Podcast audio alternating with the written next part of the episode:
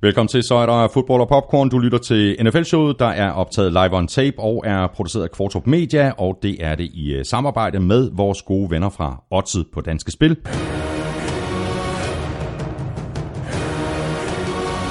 Og tafel. Vi har lagt i kakkelovnen til at tale AFC i den her udsendelse, og derudover så får du selvfølgelig en øh, omgang spiltip fra Elming, som du kan benytte dig af inde på Odds på Danske Spil. Og hvad har vi øh, ellers på programmet? Vi har selvfølgelig øh, ugen spillerkonkurrence for Tafel, det quiz fra Amstrup, Elmings Momentometer og Fantasy med Korsmed. Der er med øh, andre ord masser af gode grunde til at blive hængende, og du ved selvfølgelig, hvor du finder os. Det gør du i SoundCloud på nflshow.dk, på gulklud.dk og på Stitcher. Og hvis du vil være helt sikker på ikke at misse et øh, eneste afsnit, jamen så gør du det eneste rigtige og abonner i iTunes eller i din favorit podcast app til Android-telefoner. Tak fordi du downloader og lytter og vælger at bruge lidt af din tid sammen med os. Jeg hedder Thomas Kvartrup. Her kommer min medvært, Danmarks svar på John Madden. Det er dig, Elmi. Jamen, jeg troede, det ville sådan, at skulle lytte lidt til den her dejlige musik. Nej, nej, det skal vi lige om da, lidt. da, du sagde John, der var bekymret, så troede jeg, du ville sige Gruden. Jeg er meget, meget, meget, meget glad for den med Madden. Det er fantastisk. Nej, hvis jeg skal kalde det noget andet, så må det jo blive Kurt. Ja, så skal man høre det afsnit før. Præcis.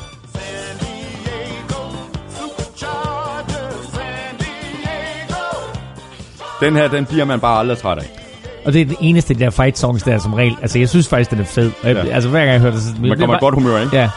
Og prøv at tænke, den kommer aldrig til at blive spillet mere på noget stadion. Altså, ikke før de flytter hjem Men- til San Diego i hvert fald. Præcis. Hey, det er vel ikke helt urealistisk. Altså, Nu, tror du, øh, de får nu- lov til at slå igennem i, øh, i LA? De vinder Super Bowl i år jo. Nå ja, det er rigtigt. Ah, men kunne man forestille sig Chargers i Super Bowl? Det kunne man da sagtens Det kunne man forestille sagtens. Ja, det, er ikke, kunne det er ikke en, øh, det ikke en særlig stærk AFC, Nej. så øh, vi kunne godt, øh, vi kunne godt se Chargers øh, gå hen og vinde AFC West Og så eventuelt spille mod Rams i Super Bowl. i Super Bowl. Oh!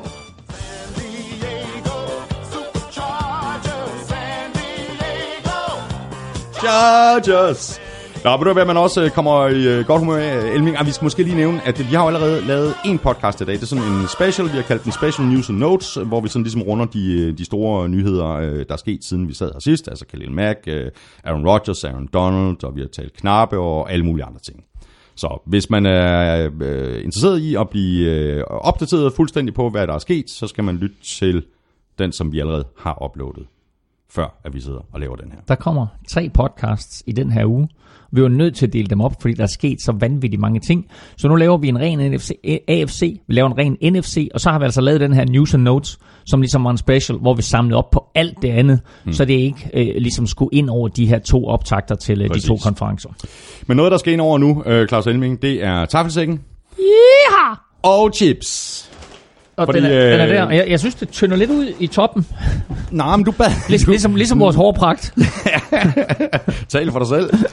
Nå, nå, nå, nå, okay. Det er ikke mig, der kører den der hentehårdstil der. Der var den. Der var Chili den. banæs. Så nu starter NFL-sæsonen. For alvor. Chili banæs. Værsgo. Ikke? NFL-sæsonen den kører fuld skrue. Move the sticks. Så har vi Cornados Original. Der var lidt til mig der. Ej, så er vi kørende. Chili cheese rings. En øh, havsalt og peber. Ikke at forglemme. Og så din favorit. Jamen, det, det bliver en stor udsendelse. Det bliver der. en stor udsendelse. Super Snacks. Hvad skal- hvad- American hvad- Range. Hvad, hvad åbner vi? Er det uh, chili cheese rings? Er det... Er, vi, Er vi på Super Snack? Super snack. Klokken er 20 minutter over 10. Ja, sådan der. Tirsdag formiddag. Og nu kører bussen.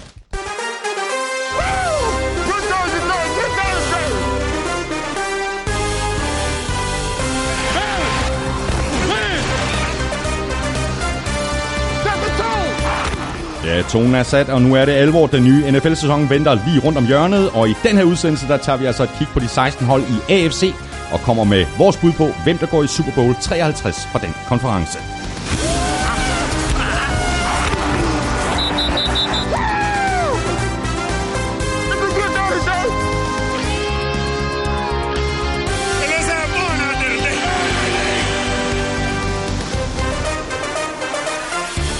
Der er ikke mere lunken preseason football. Nu gælder det, og jeg kan godt garantere, at vi glæder os mindst lige så meget, som du gør, til at det går løs natten til fredag mellem de forsvarende mestre fra Eagles og Falcons.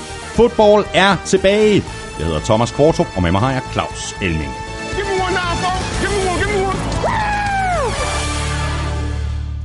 Elming, de der super snacks, de er gode. Jeg er, vi, ikke- er vi ikke enige om Ja, helt hvor gode de Er er. vi ikke virkelig gode. det? er fuldstændig vanvittigt. Det er- American Range. Det, det, det, det er pisse til det der med, så tager man en, så kan man ikke stoppe Nej, det kan man Så kører det. Nej. Og spørgsmålet er, om man har nok i uh, Kommersmed uh, en gang, det tror jeg ikke. Vi får ham at høre to gange i dag. Uh, vi kan ikke udskyde det længere. Nogle af jer har Altså ventet en med... gang i AFC, og en og gang, en gang i NFC, ja. Ja. lige præcis. Nogle af jer har ventet med spænding, andre med sådan mere afdæmpet spænding. Under alle omstændigheder, så er det nu, at vi skal have sæsonens første fantasy-analyse fra Peter Korsmed i hus. Det er en øh, fornøjelse at have dig med igen, Peter. Mange tak for det, Thomas. Øh, kalenderen den siger september, og det betyder velkommen til efterårets tungsind, et skrantende helbred og en øh, ny begyndelse for en lang række nyudklækkede studerende. Derfor har jeg også øh, tilsluttet mig et øh, RUS-arrangement på Jurastudiet ved Aarhus Universitet, hvor tuserne Rico og Jef har stillet sig bag øh, DJ-pulten for at spille tvivlsom dansk dancehall. Og apropos dårlige idéer, så vil jeg da også øh, benytte den forestående NFL-sæson til at byde ind med et par fantasy-forudsigelser. Og lad mig da bare omgivet af så mange pangfarvede Ralph Lauren poloer og håbløse selvbilleder svinge mig op til at kalde mine forudsigelser for skråsikre garantier. I den positive ende af skalaen, så vil jeg fremhæve John Brown, som nu tørner ud for øh, Baltimore Ravens. Når sæsonen er slut, så har han genereret et pointoverskud på størrelse med flaskepanten fra en jurafest, siger jeg der. I Baltimore, der er øh, receiverstaben fuldstændig skiftet ud. Michael Crabtree er hentet ind som første violin, men lur mig, om ikke John Brown kan fremvise et matchende statsheet, når sæsonen går på held.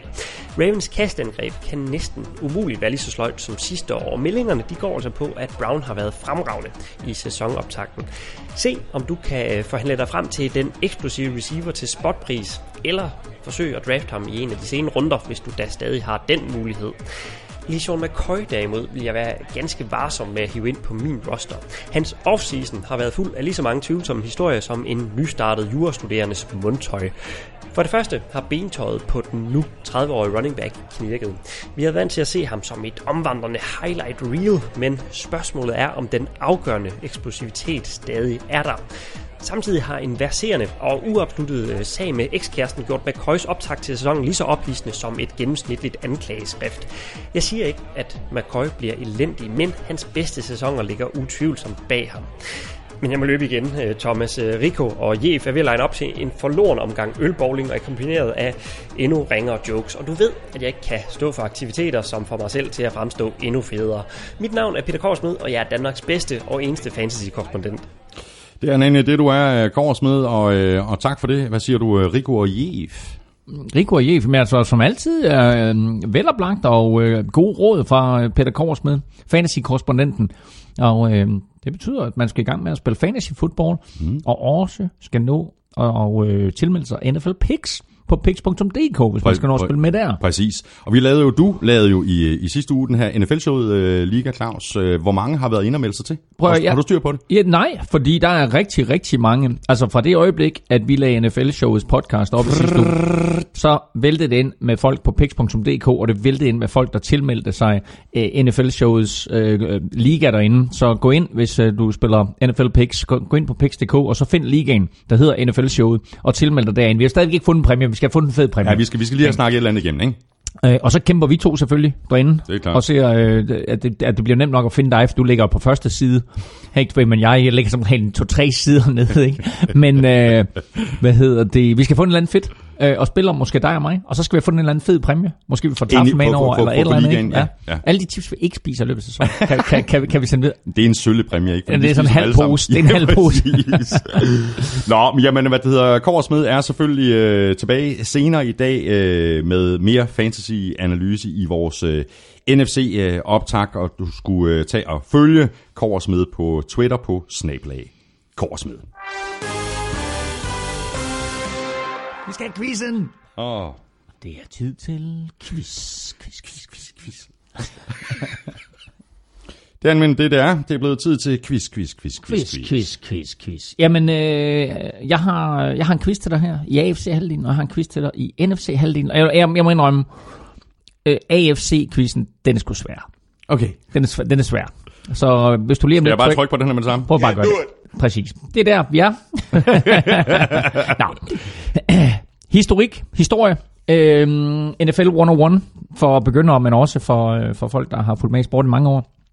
NFL består jo af 32 hold, sådan var det ikke altid, øh, og det var heller ikke sådan, så det kun var én liga.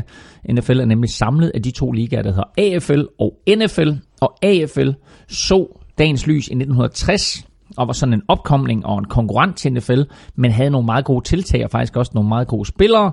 Øh, og så besluttede NFL øh, så for, at de ville indbyde AFL til en lille samtale om, de skulle lægge sig sammen og så øh, stable et øh, produkt på benene, som øh, var øh, godt for alle, øh, som alle vil vinde af, ikke mindst økonomisk, som jo har vist sig at være helt genialt her, øh, når vi kigger på det nu. Men hvis vi går tilbage til 1960, så startede AFL op, og det gjorde det med otte hold. Jeg kunne godt bede dig om at nævne de otte hold, og så vil du få et point for alle hold. Men øh, i stedet for, så vil jeg bede dig om at nævne, hvem der vandt det allerførste AFL-mesterskab.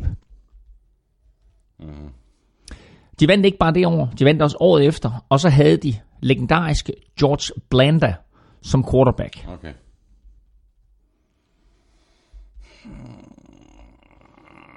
Can't do it. Jeg kan så fortælle dig, at holdet aldrig har vundet Super Bowl. Det eksisterer i dag under et nyt navn, der heller aldrig har vundet Super Bowl, men har været i en enkelt. Interesting. Nå, jamen den øh, må jeg lige, hvad det hedder... Kan du det, øh, kan du det, kan du det, kan du kan du det. det, kan du det, Ej, der var mange, der var, mange informationer. Ja, ja, ja, ja. Nej, den tror jeg, jeg kan nå frem til, men øh, jeg, øh, jeg har da en, øh, en time til halvanden at, at tænke mig om i. Men du skal heller ikke øh, snydes for, øh, for dækquizzen fra øh, dækpusher nummer 1, øh, Søren Amstrup. Den, øh, den kommer her. Philipp Riefers droppt zurück, wirft ein schönes Flieflicker. Touchdown, Erik Honegger.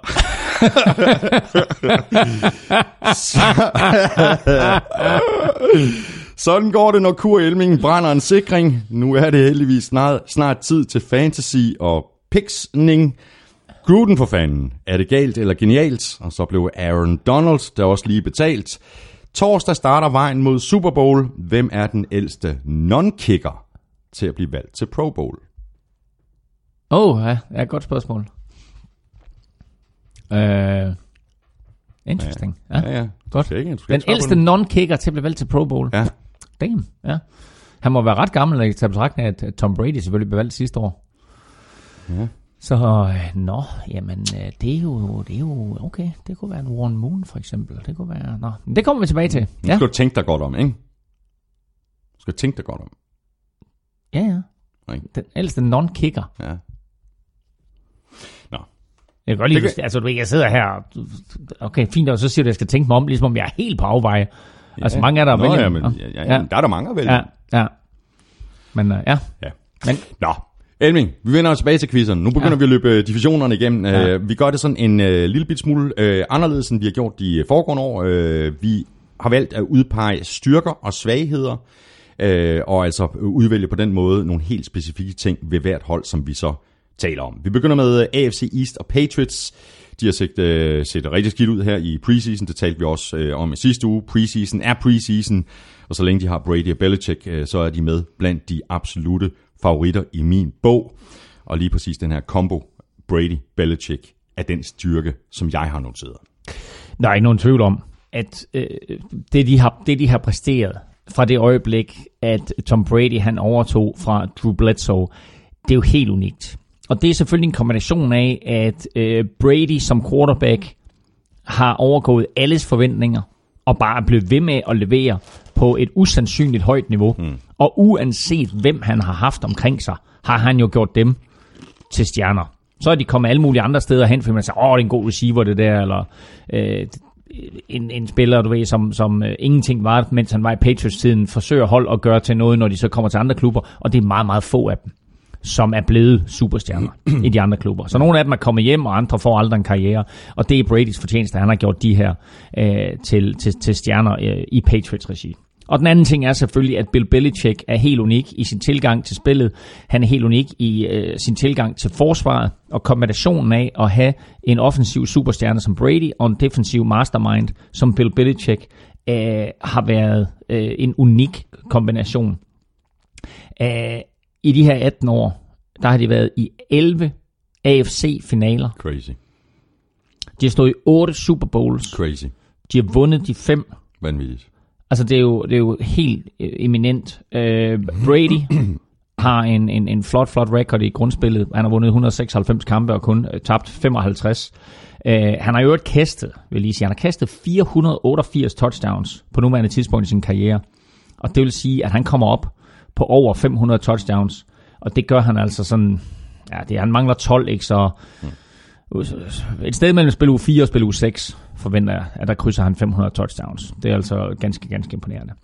Og Bill Belichick selv, rent statistisk, jo også helt op blandt de aller, allerbedste coaches igennem tiderne. Når man taler om bedste coaches, så er det svært ikke at nævne Bill Belichick. Ser man udelukkende på antallet af sejre, så er nummer et på listen øh, legendariske Don Shula, som var mange år head coach for, for Colts og Dolphins. Han vandt 347 kampe.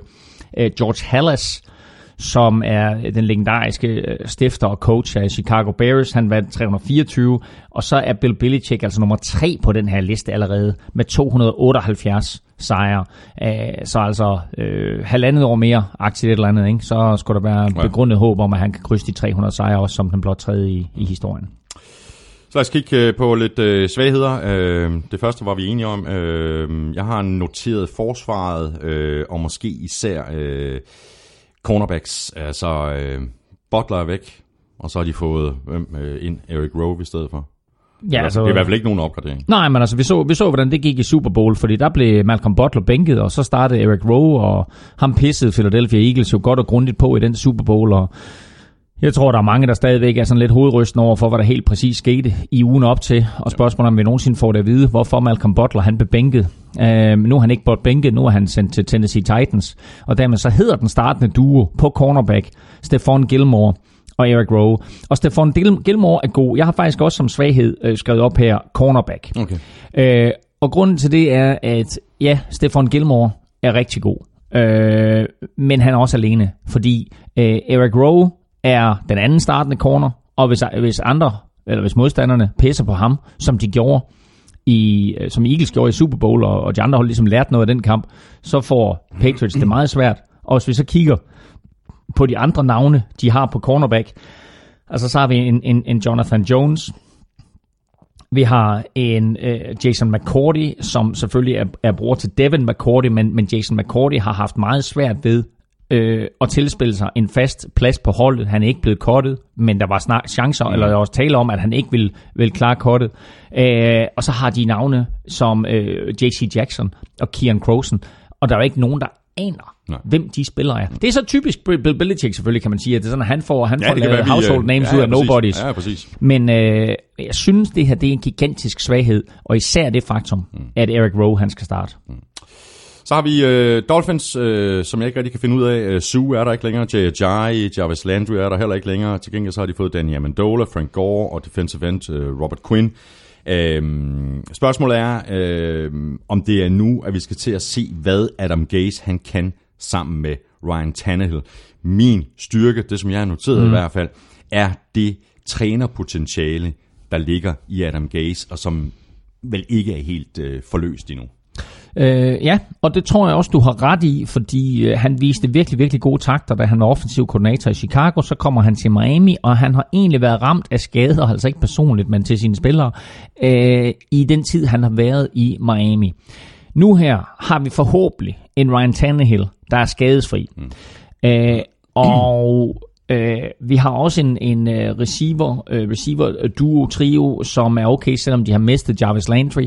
Øhm, jeg er lidt i tvivl om, øhm, hvad der sker på running back for dem, øh, om, om, om, om det er nok, om hvad de har, om de har mistet for meget der i forhold til, øh, altså, øh, hvad, hvad de egentlig gerne vil. Altså Frank Gore øh, har de beholdet, øh, og Kenyan Drake, øh, de to øh, kommer til at dele øh, værvet. Øh, altså Frank Gore er, er været 37 eller noget i den retning, ikke? Kenyan Drake har vist øh, sporadiske øh, glimt af storhed, men altså, det er jo ikke sådan, at så de har en en, øh, en, en, en spiller, som man siger, okay, det der det er bare en giftig running back. Men altså, Adam Gase glæder mig til at se, øh, hvad, hvad, han, hvad han kan, øh, kan bringe til det her hold. Jeg synes, det er jo ret interessant, mm. at backup quarterbacken øh, hedder Brock Osweiler. Ja, Så, det er meget interessant. Ja. Hvad, har, hvad har du noteret som, øh, som jamen, styrke? Jamen, nu nævnte ham selv, du nævnte defensive end. For jeg synes egentlig, holdets øh, største styrke er defensive end. De havde øh, og har en rigtig, rigtig god spiller i Cameron Wake. Øh, han er godt blevet 36, men han har altså stadigvæk masser af, af benzin tilbage i tanken. Øh, tidligere kanadisk fodboldstjerne, altså i den kanadiske liga, som kom til NFL, øh, og har gjort det fantastisk, siden han er kommet til NFL. Øh, og bare i de sidste to sæsoner har han haft 22 6 til sammen, så altså han, han spiller stadigvæk på et meget, meget højt niveau. Og så får han i år hjælp af Robert Quinn, som er kommet til fra øh, Los Angeles Rams. Og jeg må da indrømme, at t- når, når vi skal snakke Rams i, i NFC-afsnittet, øh, så synes jeg da egentlig, at, at det er meget overraskende, at de lader Robert Quinn gå, fordi de har ingenting. Nej. Så, øh, så hvor Rams kommer til at savne ham, så er jeg sikker på, at han bliver en, en rigtig, rigtig solid spiller for, øh, for Miami Dolphins. Øh, og samtidig på defensive end, så har de Andre Branch, øh, Branch som, som startede sidste år, og nu sådan bliver som mere en rotationsspiller. Og så har de William Hayes, som er den her erfarne spiller med, der er en 11 i ligaen, tror jeg det er. Øh, så, øh, så de har faktisk en rigtig, rigtig god kvartet på, på defensive end, ikke mindst med de to startere, som altså øh, er Cameron Wake og, og Robert Quinn. Jeg sad og kiggede lidt på det her hold øh, i går, øh, da, da jeg sad og, og, og forberedte den her udsendelse. Øh, jeg kan, jeg kan faktisk ikke blive enig med mig selv om, hvad, hvad jeg synes, at Dolphins svaghed er. Og det er ikke fordi, jeg ikke synes, at de har nogle svagheder. Jeg synes bare, at svagheden er måske, at det er sådan lidt... Jeg synes, det er lidt profilløst. Mm. Øh, at det er sådan lidt... Der er selvfølgelig nogle, nogle, nogle store navne hister her, men det er sådan lidt... Ja, sådan lidt middelmådigt. Men det kan også være en styrke, at, øh, at du har et hold som et hold, og at der ikke er de her øh, store stjerner, der sådan ligesom øh, skal bære det igennem. Ja, øh, og, og jamen, du har sådan set ret, at det er profilløst, og det er også derfor, at det er blevet tid til, at der er nogle nye profiler på det her hold, som ligesom træder i karakter. Øh, og du kan sige, jamen altså, det er som regel altid en quarterback, der, der, der, der skal løfte et hold, men er Ryan Tannehill mand for det, og hvem ellers har de, øh, som kan løfte det her hold?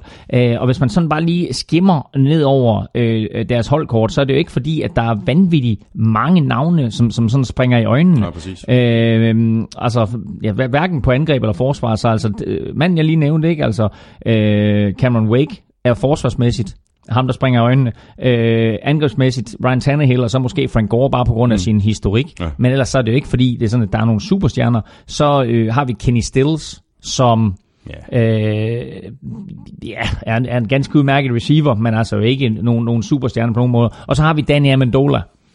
Og Danny Amendola er kommet til fra New England Patriots. Og det er klart, at han har øh, Super Bowl ringe, han har erfaring, men igen har vi den der situation, hvor god er Amendola i et angreb, der ikke har Tom Brady som quarterback. Ja, han er en fantastisk slot receiver, og hvis Tannehill øh, finder ud af at benytte ham, og, Adam Gase finder ud af at designe ting til ham, så, øh, så er der da ingen tvivl om, at, at så er han en, en glimrende receiver. Men hvor god er han, ja. når det ikke er Brady, der kaster bolden? Hvad har du noteret af, af svaghed? Jamen altså, øh, nu har jeg jo nævnt øh, de her øh, to, Cameron Wake og, Robert Quinn, som, som en, en fremragende duo, men jeg synes faktisk, at de savner lidt øh, i, øh, hvis, vi, hvis vi kigger Udover de to, så, så synes jeg, at de savner sådan lidt i andre spillere, som kan rushe quarterbacken. Er der nogen outside linebackers, der kan hjælpe? Er der nogen, altså, jeg synes, der er nogle svagheder ja. øh, i, i det hele taget på, på outside linebacker. Vi har øh, på, øh, altså på, på, på middle linebackeren, øh, der har vi øh, Rickon McKillen, øh, og så har vi øh, Jerome Baker og Stefan Anthony på de to outside linebackers, og det betyder egentlig, at, at Kiko Alonso måske nu øh, kommer til at få en rotationsrolle, måske kommer til at starte, starte på sigt, men jeg synes bare ikke, at deres linebackers, hverken øh, de to outside eller trioen som helhed, er værd at snakke om. Nej, i hvert fald ikke som pass rushers, det er mere som uh, run stoppers, ikke? Jo, men altså i det hele taget, altså, jeg, jeg synes, Miami's styrke forsvarsmæssigt ligger øh, forrest, øh, selvom de selvfølgelig har mistet en Dominican Sue. Øh, linebackers, jeg glæder mig til at se, hvad de kan gøre, fordi jeg er ikke, jeg er ikke nødvendigvis fan af den trio, de stiller på banen. Videre til Bills, øh, der klarede den øh, langt bedre end forventet øh, sidste år. Øh, jeg tror lidt, jeg ved ikke om det var en tilfældighed, øh, jeg tror i hvert fald ikke på dem i år. Sorry, øh, Søren Armstrong, øh, du er kæmpe Bills-fan. Øh, svaghed, der har jeg noteret øh, kæmpe spørgsmålstegn på quarterback Nathan Peterman og Josh Allen, mm. øh, og så oven i købet øh, bag en, en, ja, en ringe offensiv linje. Prøv at høre. Og hvem er der at kaste bolde til? Jamen altså, altså. Alt, alt, alt på det angreb er jo en svaghed. Du kunne nævne den offensive linje som en svaghed. Du kunne nævne quarterbacken som en svaghed. Øh, mest Positivt element på, på, på angrebet eller Sean McCoy, men der er jo grænser for, hvad han kan bære. Ikke? Jo, jo, men som Korsmed også sagde i sin fantasy-analyse, ikke? Altså, der har været så mange negative ja. historier ude om, at Sean McCoy og her i preseason har, har ikke lige frem øh, virket som om, at han var super skarp. Nu mm. kommer grundspillet selvfølgelig, og der bliver det anderledes. Men der er en masse Øh, altså øh, halvdårlige spillere på det her hold, og øh, grunden til, at jeg ikke har nævnt quarterback som svaghed, er simpelthen fordi Josh Allen er der, og vi ikke rigtig ved endnu, hvad vi har i ham, men på sigt kunne han blive en rigtig, rigtig dygtig quarterback. Mm. Så jeg kunne godt have nævnt den offensive linje, øh, og jeg har så valgt at gå med wide receiver, fordi jeg synes ikke, at, at den uh, trio, de stiller med nu her, uh, er noget særligt. Uh, de har hævet Kelvin Benjamin ind. Så har de Say Jones, som uh, mildest talt har en masse problemer uden for banen, som ja. godt kunne komme til at spille ind på den, den uh, evne, og han, han har på banen.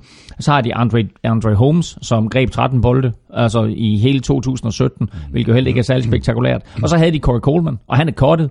Så jeg synes jo ikke på nogen måder, at der er noget at skrive hjem om, hvad, hvad angår receiver-positionen hos, hos Buffalo Bills.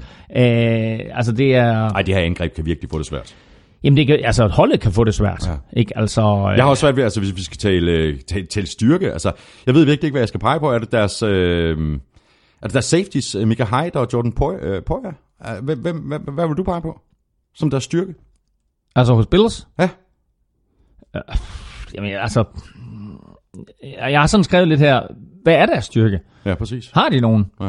Altså, ja, må, jeg vil måske, måske sige deres D-line, ikke? Altså, fordi uh, godt nok så, øh, så er der ikke meget pass rush, og, og der er ikke sådan, altså, der er ikke nogen sådan superstjerner øh, til at sack quarterbacken, men altså, øh, hvis Kyle Williams, han spiller. Han, han er blevet skadet her i preseason, øhm, og øh, det, går, det er gået rimelig stærkt med, at han er kommet sig over den her skade her. Øh, om en, han knæs, bliver, om, en knæskade, ikke? Jo, og, og hvis han så bliver klar til at spille, eller om han bliver klar til at spille U1, er der vist store spørgsmålstegn ved, men altså når han spiller, så har vi trods alt en, en, en, en solid øh, centerbrik i det forsvar. Mm. Øh, og så øh, er han så omgivet af, af, af et par, par ganske solide spillere, øh, som for eksempel Star Lotolay, som er kommet ind fra Carolina. Panthers. Og Kyle Williams og Star Lotolay er, er altså en rigtig god duo der i midten. Og så har du så øh, Jerry Hughes og til dels Shaq Lawson på ydersiden, som, øh, som, som godt kan rushe quarterbacken, uden at det er noget spektakulært. Men altså, mm. øh, jeg synes, den kvartet sådan set er, er, er Bills styrke. Øh, men derudover er der altså rigtig, rigtig mange, ja. mange svagheder. Ja, det er der. Så skal vi til øh, New York øh, og til Jets, øh, der har også fået en ny quarterback. Øh, jeg tror, Sam Darnold han kan gå hen og få et øh, svært år bag den her øh, offensive linje, som jeg klart har som den største svaghed hos Jets. De tillod 47 sacks sidste år, og jeg har ikke på fornemmelsen, at det regnskab det kommer til at se ret meget bedre ud i år. Nej, og øh, jeg vil så sige, at øh, Buffalo Bills vælger netop ikke at starte Josh Allen, fordi de har øh, en, en halv øh, eller helt dårlig offensiv linje. Jets har lidt det samme problem, at de også har en elendig offensiv linje, men de starter altså Sam Darnold. Ja. Øh, det er jo meldt officielt ud i går. Der er det meldt officielt ud nu. Ja. Okay, fint. Jamen godt, så er han, øh, så er han starter øh, fra øh, dag 1. Og jeg synes, det jeg har set til ham i preseason, at han er den af de rookie quarterbacks, jeg har set, som virker mest NFL-klar. Og det var egentlig også den oprindelige ja. Øh, holdning hos mange NFL-hold, at han var den quarterback, der virkede mest NFL-klar. Og nu starter han altså her fra spil U1. Men i og med, at de draftede ham, øh, og selvfølgelig skal de drafte ham, når de har muligheden på tre, øh, men så går de samtidig glip af måske at opgradere den offensive linje. Er det for højt at, at, at tage en guard som, som uh, Quentin, Nelson, Quentin Nelson der på, på tre? Måske, men altså der var mange, der betragtede ham som den bedste spiller overhovedet i draften. Mm. Um, var Barkley gået et, og var uh, Sam Darnold gået to, hvad havde Jets så taget på tre? Havde de stadigvæk taget en quarterback, uh, eller, eller havde de kigget i en anden retning? De traded op for at få en quarterback. Det var ja, det, de gik ja, efter. Ja. Nu fik de Sam Darnold. Jeg tror ikke, at det kan beskrives, hvor lykkelige de er for, at øh, bysbørnene fra New York Giants tog Saquon Barkley to år, så de kunne få Sam Darnold.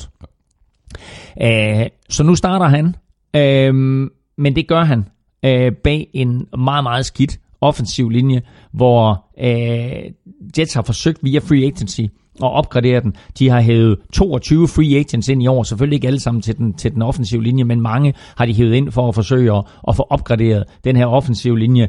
Øh, men den eneste, vi sådan med sikkerhed kan sige, som er en solid spiller og fast starter, øh, det er Spencer Long mm, i midten. Centeren. Centeren. Øh, og så er der altså øh, kommet et, et par, mm. par andre spillere til. Så, så den her linje her er øh, ikke specielt god. Den er bedre på højre side med Brian Winters og Brandon Shell, end den er på øh, venstre side med James Carpenter og, og Calvin Beecham. Men øh, det skal være quick passes. Ja. Ja, det skal for, det i den for, grad. For, for Sam Darnold. Ja, Shot, shotgun og quick passes. ja. Så vi er fuldstændig enige øh, om, at øh, det er øh, Jets øh, svaghed, det er den øh, offensive linje. Spørgsmålet er, om vi så også er enige om styrken. Jeg har skrevet secondary, øh, de, to, øh, de her to sophomore øh, safeties, øh, Jamal Adams og Marcus May. Øh, og så har de fået tilført til Trumaine Johnson på, på, på cornerback. Men det, det er mit bud på, på Jets styrke. Der er en kæmpe styrke på det her Jets-mandskab, og du kan sige, det er de bagerste fire, eller du kan sige, det er de bagerste to. Fordi de to safeties, de har i midten, de er simpelthen så giftige. Der var mange, der rynkede på næsen sidste år, da Jets de draftede safeties, ikke bare med, med det første draft pick, men også med det andet draft pick. To Jamal Adams i første runde, og Marcus May i anden runde. Øh, men de har været så gode. Og mm. Jamal Adams, altså han er jo allerede øh, en superstjerne, og måske endda, øh, ud over, altså, lad os nu se, hvor Sam Darnold han er han, men altså ud over Sam Darnold, så måske den bedste spiller overhovedet på det her Jets-mandskab. og Jamal Adams, han bliver All-Pro i årene fremover. Han kommer til at, til at sætte tonen for det her øh, Jets forsvar. Så en virkelig, virkelig øh, solid safety, som øh, havde øh, over 80 taklinger og havde masser af forsvaret kast, og også havde to sacks øh, mm, sidste år. Og han spiller på den position, man kalder strong safety, som er sådan lidt tættere på linjen, øh, hvor Marcus May spiller free safety, er lidt længere væk, er god mod opdækningen, havde også lige nærheden af 80 øh, taklinger, var med i et hav af det, man kalder pass breaks up, altså, break-ups, altså hvor han er ude og slå til bolden, slå den ned, og så havde han to interceptions. Øh, og godt nok så opgav Jets sidste år øh, 30 touchdowns imod kastet, men det var altså ikke de her to drenges skyld. Den hang mere på cornerback, så der har de altså opgraderet øh, på cornerback i år, og som du siger, valgt at hive et par spillere ind. Tremaine Johnson er kommet til øh, fra Los Angeles Rams, og så er Morris Claiborne kommet til fra Dallas Cowboys. Så er vi nået frem til, øh, hvordan vi ser, at øh, AFC East øh, ender. Vil du, øh, vil du først? Jamen, øh, jeg har øh, Patriots øverst, og øh, egentlig synes jeg måske nok, at jeg har givet dem for mange sejre. Men altså, vi ved af erfaring, at Patriots de vinder flere kampe, end man på papir tror, de vinder. Øh, men jeg siger, at de går 12 og 4 og vinder øh, divisionen. Jeg har også, øh, jeg har også Patriots men, som etter. Altså, min helt nøgterne vurdering er, at Patriots i år ikke er nær så godt et hold, som vi har set i de forgangne år. Jeg kan være, at jeg tager grueligt fejl, fordi Bill Belichick sagde vi ikke også, sagde vi ikke også det sidste år? Jo, sagde vi ikke også jo, det sidste år? og det vi har sagt det før. Men altså, nu, nu siger jeg det bare, jeg, er ikke, altså, jeg, jeg synes, at de skal være glade for, at de ligger i AFC East. Fordi jeg er ikke sikker på, at de i andre stærke divisioner kunne have vundet divisionen. Her der vil det være pinligt, hvis de ikke vinder den, simpelthen fordi Jets, Dolphins og Bills øh, er så ringe, som de er. Er det, er det rækkefølgen? Uh, Jets, Dolphins, Bills, det er der også hos mig. Ja. Så vi er enige i AFC East. Patriots, Jets, Dolphins, Bills. Fuldstændig. Og jeg har faktisk Bills til kun at vinde to kampe i år. Jeg tror altså også, det kommer til at, at gøre rigtig uh, natter i, i, i, i Buffalo. Så er vi nået øh, frem til øh, AFC North, og vi lægger ud med øh, Pittsburgh Steelers, og jeg har sådan lidt en fornemmelse af, at det skal være i år, hvis Steelers øh, de, øh, skal bruge det her vindue, de har med Roethlisberger og Antonio Brown og Le'Veon Bell. Øh, Måske. Ja, ja, men altså, Bell er ikke engang øh, stemplet ind endnu. Det er altså, det, jeg mener. Det er fuldstændig vanvittigt, ikke? Øh, og han er altså næppe i, i, i Pittsburgh øh, næste år. Øhm, spørgsmålet kan det med at blive deres, øh, deres svaghed, at øh, der er den her ballade med, med Le'Veon Bell, eller vil vi bare se, når Le'Veon Bell han tropper op, og så siger han, godt nok, øh, venner, nu skal I lige se, øh, hvad det er, jeg kan. Altså, der er jo ingen tvivl om, at han er en unik spiller, Le'Veon Bell, men jeg synes faktisk, at James Conner, deres backup running back, har vist virkelig, virkelig solide takter i preseason. Mm.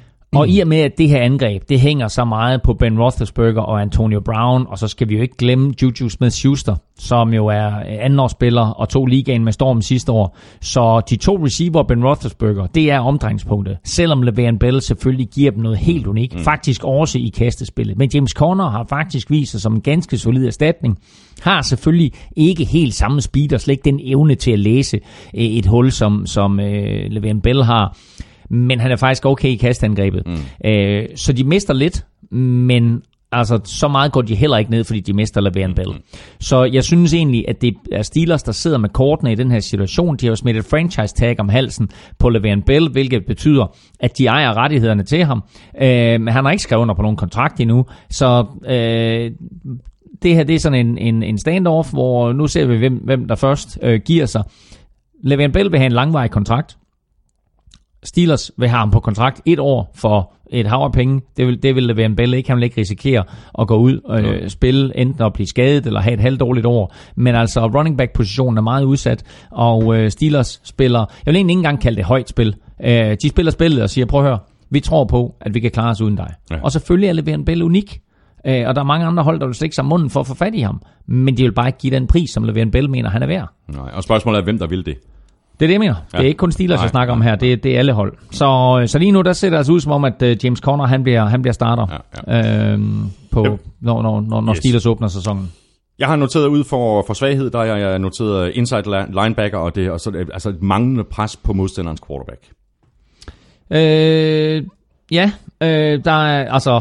Øh, Deres safeties var heller ikke overbevisende sidste år. Nej, men altså, nej, nej, nej. Øh, de har jo det her hængende over hovedet, at øh, de øh, mister øh, deres bedste inside linebacker sidste år øh, til en alvorlig skade, og de, og de ikke vælger at erstatte ham. Øh, de hiver øh, en ung safety ind, og, og de gør andre ting i, i free agency, men de vælger som sådan ikke at erstatte Ryan Shazier. Øh, han spiller ikke i 2018. Og jeg tvivler på, at han nogensinde spiller igen. Altså når, når, når, når, når du går på den måde, som han går på der, og du har haft en alvorlig rygskade, ja. som øh, hæmmer din bevægelse, så vil jeg våge at påstå, at uanset hvor meget du elsker fodbold, og jeg ved godt, at Ryan Shazier og fodbold hænger sammen, og fodbold har givet Ryan Shazier så meget, så det på en eller anden måde er så øh, vigtig en del af hans liv og hans karakter, at han naturligvis håber på, at han kommer til at spille fodbold igen. Men jeg håber, der er nogen, der er kloge nok til øh, ikke at, altså, til at tage den beslutning på hans vegne. Ja, og, og sige, og, og sige, det var det. Du, du, det var det. Spille. Ja, nej, præcis.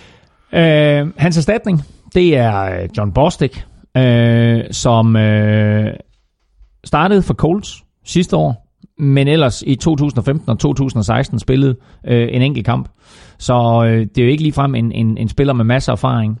Øh, Vince Williams og Tyler Matakevich øh, er også i spil, men det er jo ikke ligefrem nogen, man altså, sådan kan kalde household names. Øh, så altså, øh, det er klart en svaghed i år er inside linebacker for Pittsburgh Steelers. Styrke, jamen øh, hvis du kører for Big Ben, øh, og det tror jeg faktisk, det kommer til i år, øh, så har han masser af våben at lege med. Øh, så jeg har øh, angrebet, øh, og ikke mindst kasteangrebet som øh, Pittsburghs største styrke. Ja, uden tvivl. Og altså, den duo, de kan stille med der med, med Antonio Brown og Juju Smith-Schuster, det er måske den bedste duo i hele ligaen. Altså, øh, den er jo helt, helt unik. Altså, Antonio Brown jo ubetinget, ja, måske i konkurrence med Julio og, og Odell Beckham Jr., men altså mange vil i hvert fald sige, at han er den bedste receiver i ligaen. Og hvis du kigger på bedste nummer to receiver i ligaen, så er der ikke nogen, der er på højde med Juju Smith-Schuster. Så de to i combo øh, er en helt unik øh, duo. Øh, de havde til sammen sidste år 159 grebne bolde øh, næsten 2500 yards og scorede 16 touchdowns. Og det var altså vel at mærke med Antonio Brown, der sad ude i et par kampe med en ja, skade. Ikke? Ja. Øh, igennem de sidste mange år, der har Steelers været i stand til at producere superstjerner på receiver, øh, som er kommet til andre klubber og også har gjort det godt. Øh, Mike Wallace havde mere succes hos Steelers, end han har haft øh, andre steder, men du har en Emmanuel Sanders, i Denver Broncos, som har haft masser af succes der, og også var en, en, en uh, solid spiller for, for Steelers. Nu har du Antonio Brown og Juju Smith-Schuster, og den næste det næste skud i, i receiverbørsen for Steelers, det er James Washington, som holdet hæver ind i anden runde. Mm. Jeg glæder mig meget til at se, hvad han kan gøre. Uh, og så skal vi heller ikke glemme, at de stadigvæk har Eli Rogers, som måske ikke var så god i, i 2017, som han var i 2016. Men uh, det er altså en, en solid duo, trio og kvartet, de har Ja, her. det er det. Og så er vi nået til uh, Bengals med The Red Rifle bag center. Uh, jeg tror faktisk, at Andy Dalton han kan få en uh, stor sæson. Uh, det er ikke fordi, jeg som sådan er den store Dalton-fan, men jeg har en eller anden fornemmelse af, at hvis mange af de her spillere på offense, de kan leve op til deres potentiale, så kan Bengals blive super spændende at følge i år. Uh, jeg er fristet til at sige, at angrebet er den største styrke, og det er våbnene, jeg tænker på. Mm. Uh, men den offensive linje er måske i virkeligheden den største svaghed på holdet. Så det her, altså, det, jeg har både gang i styrke og svaghed på én gang. Altså angrebet, alle våbnene er den store styrke, mm, mm. men den offensive linje er samtidig en svaghed. Jeg ved ikke, om du er enig. Øh, jo, jeg vil sige, jeg har været vildt imponeret over Bengals i preseason. Og nu siger vi det igen og igen, at man skal ikke tage preseason for alt for meget. Men jeg vil bare sige, at den måde, det angreb har set ud på, den måde, Andy Dalton har leveret på, den måde, receiverne er steppet op, øh, kombinationen af John Ross og John Ross, John, John Ross og AJ Green, og ikke mindst med, med Tyler Eifert, øh, Kenny Mixon på running back. Altså, der er så mange positive elementer. Mm. Hvis de kan sætte det sammen, og hvis de kan lave et system, hvor Andy Dalton han ikke ligger på ryggen hele tiden, så... Øh, Jeg tror, der kommer pres på højre side. Ja, men det kan godt være. Øhm, altså, øh, den offensive linje på højre side hedder Bobby Hart på tackle, kommet til fra, fra 49ers, når du en, du kender noget til. Ikke rigtigt, faktisk. siger jo lidt om ham. Og så Trey Hopkins på guard. Billy Price er rookie, har de hævet ind på center. Så spændende også at se, hvad han kan. Og så har de uh, Cordy Glenn på venstre tackle, hvilket er en, er en vigtig tilføjelse, mm, hævet ind fra Buffalo. Ja. Og så en fyr, der hedder Clint Bowling på, uh, på, på venstre guard. Um, jeg har ikke noget klogt at sige om det her, udover at hvis de mister Cordy Glenn, så er det her på papiret ja. en virkelig, virkelig svag linje. Ja. Med Cordy Glenn, og måske nok med, med Billy Price centeren i midten der, så er det faktisk, altså jeg er ikke, jeg er ikke helt så nede på dem, som du er. Hvad siger du til øh, Bengals største styrke? Jamen altså, øh, igen, Jamen, jeg, bare lige, bare lige for, for recap. Jeg er faktisk ikke nede på dem. Altså, jeg, jeg tror, at de kan, altså, jeg tror, Dawson og det her angreb, jeg tror, Bengals mm, kan få, mm, få et, mm. et, et kanonår. Jeg, jeg nævner bare det, som jeg ser som altså, stenen i skoen, og det er højre side især af den ja. offensive linje. Jamen, øh, og, det, og du kan sagtens have ret. Øh, min, min største svaghed hos Bengals ligger mere på linebacker-positionen, hvor jeg ikke rigtig synes, at, mm. at de har noget. Øh, så så det, det, det, det er en svaghed. Til gengæld, så bliver den svaghed øh, i den grad øh, visket ud, fordi de har så vild en defensiv linje. Ja, ja. Og den her defensiv linje øh, er faktisk blevet bygget over nogle år, og så for Inden var det sidste års draft, også var det forrige års draft, hvor de får, jeg tror det forrige års draft, hvor de får Andrew Billings. Og de får Andrew Billings i fjerde runde. Der var mange, der havde Andrew Billings til at være et første runde pick. I hvert fald midt anden runde. Af urensagelige årsager falder han til fjerde runde, hvor Bengals får fat i ham. Og jeg kan huske, at vi talte om i NFL-showet dengang, at jeg synes, at det var et kæmpe stil. Mm. Så spiller han ikke særlig godt i 16, havde en middelmodig sæson i 17. Jeg vil bare sige, at han ligner et monster her i 2018. Så den defensive linje med Andrew Billings ved siden af Gino Atkins, som lige har fået en kontraktforlængelse, kæmpe kontraktforlængelse, 65 millioner dollars fik han. De to i midten er altså en kæmpe duo og en solid duo. Og så bliver de så øh, omgivet på siderne af øh, ganske glimrende spillere med øh, Carl Lawson og øh, Carlos Dunlap og øh, altså et, et, et, et mandskab, som havde masser af sex sidste år, Øhm, og jeg tror bliver endnu bedre i år. Mm.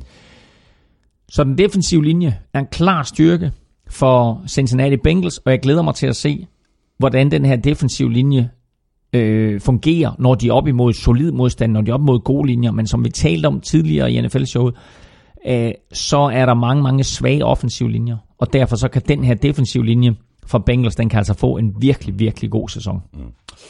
Og øh, videre til øh, Ravens, øh, som jeg ikke rigtig tror på øh, i år, og det gør jeg ikke mindst på grund af Joe Flacco. Og så den her offensiv linje, øh, som der også er problemer med. Spørgsmålet er, hvornår vi får Lamar Jackson at se. Det kommer selvfølgelig altså ind på, øh, hvor mange sejre, at øh, Ravens de får i, i begyndelsen af, af sæsonen. Men altså, øh, svaghed, som jeg ser det, så er det Joe Flacco slash den offensive linje. Ja, altså, øh, der kommer den her melding fra Ravens camp, som der gør for så mange camps, ikke? Uh, han ser så god, Ja, han det ser bedre ud, bedre han, ud. han, Ja. han ser bedre ud, øh, bla bla bla. Øhm, men det kan da godt være, at, øh, at Joe Flacco, han har taget sig sammen, fordi nu er der pludselig pres på bagfra fra Lamar, Lamar Jackson.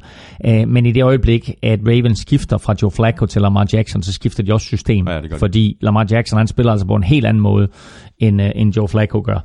Men øh, han ligner starter nu. Hvornår vi får Lamar Jackson at se, det må, det må tiden vise. Hvis Ravens går ud og er 2 og 6 aktivt et eller andet efter otte kampe, ja. så, så, tror jeg, så, får tror vi skiftet. så, så får vi skiftet. Ja. Og jeg tror, der kommer så meget pres på, på, på Flacco.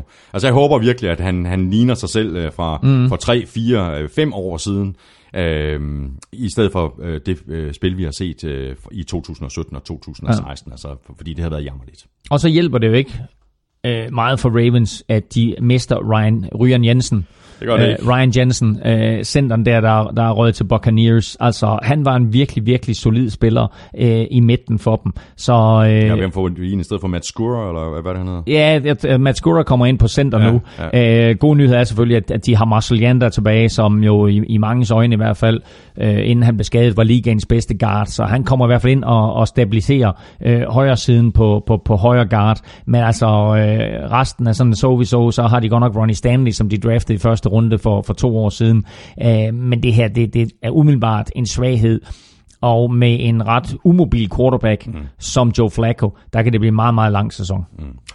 Styrke, der har jeg noteret øh, de to safeties, øh, Tony Jefferson og Eric Weddle.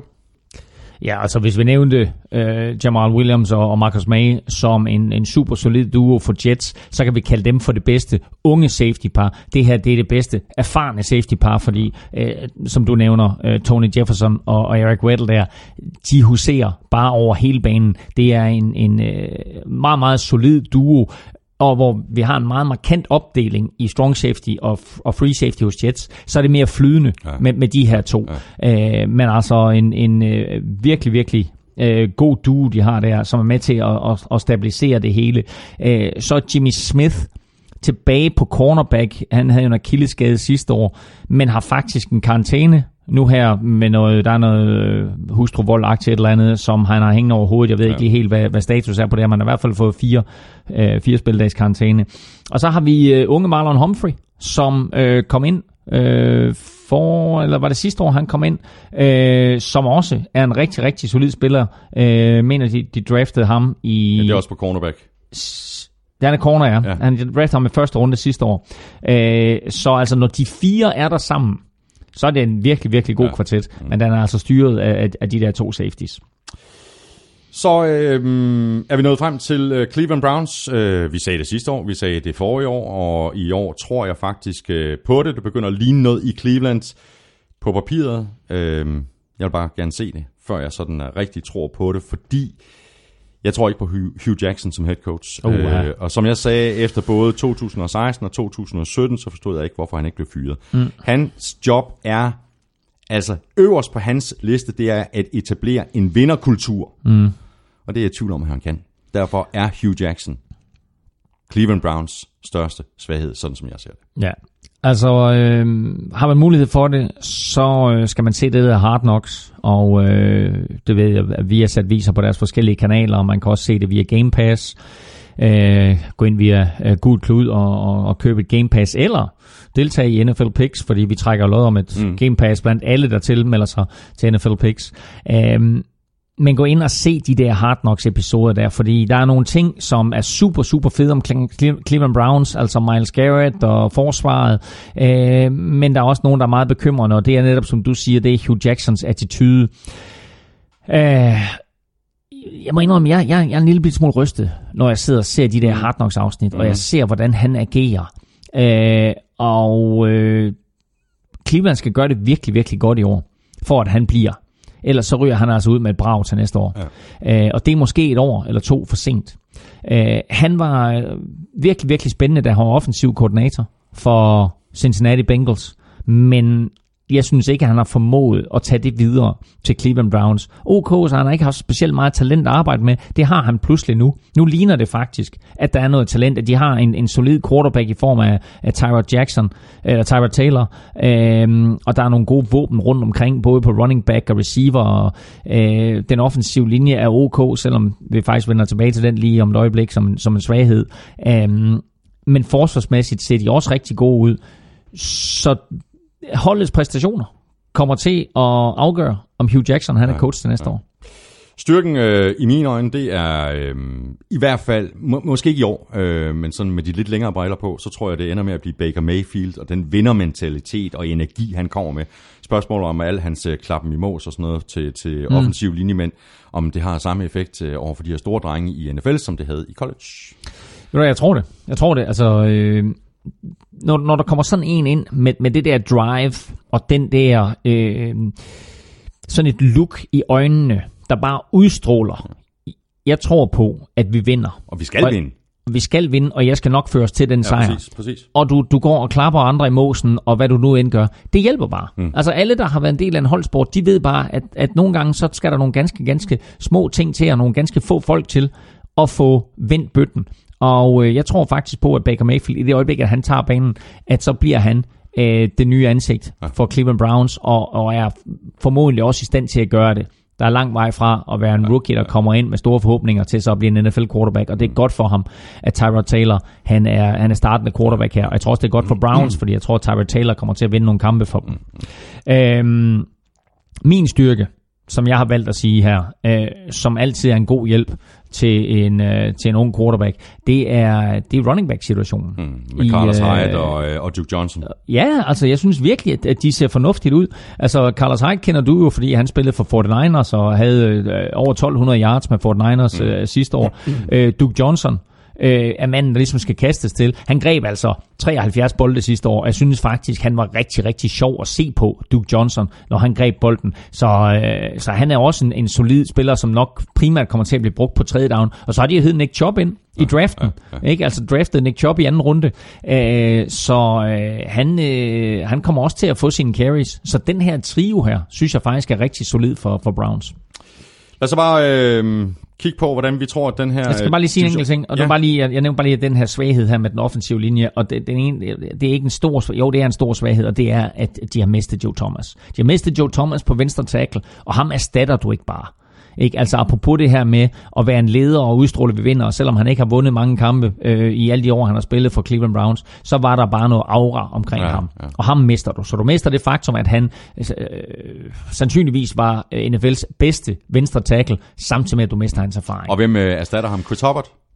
Ja, eller Donald, Donald Stevenson, eller, eller noget i den retning. Jeg, jeg, jeg er faktisk lidt i tvivl om øh, helt præcis, hvad, hvad, deres, øh, hvad deres opstilling bliver. Men altså, øh, der er også snak om, at, at øh, Joel Betonio kommer over på den der venstre, venstre tackle der. Så, øh, så nu, nu må vi lige se, hvad det bliver. Mm. Så lad os bare lige øh, komme med vores forudsigelse for AFC North. Jeg er virkelig spændt på at høre, hvad, hvordan, hvordan du har legnet dem op. Skal jeg gå først?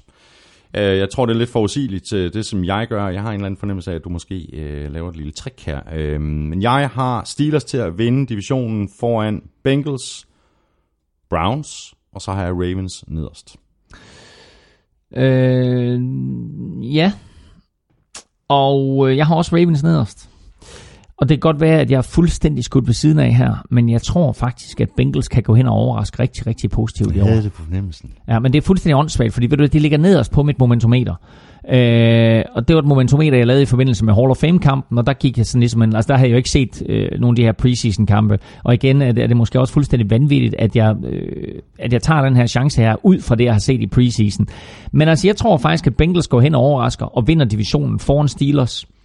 Og så tror jeg, Browns øh, og Ravens kommer til at kæmpe, kæmpe om den der bundplacering der. Jeg har sat Browns til fem sejre i år, hvilket er fem mere end sidste år. og så Ravens kun til fire sejre, og det kan godt være, at jeg tager fuldstændig fejl også på Ravens. Øh, altså, det skulle være meget underligt om okay, sådan men vi er, vi er forholdsvis enige. Det eneste, vi er uenige om, det er i forhold til, om det er Steelers, der vinder foran Bengals eller ja. omvendt.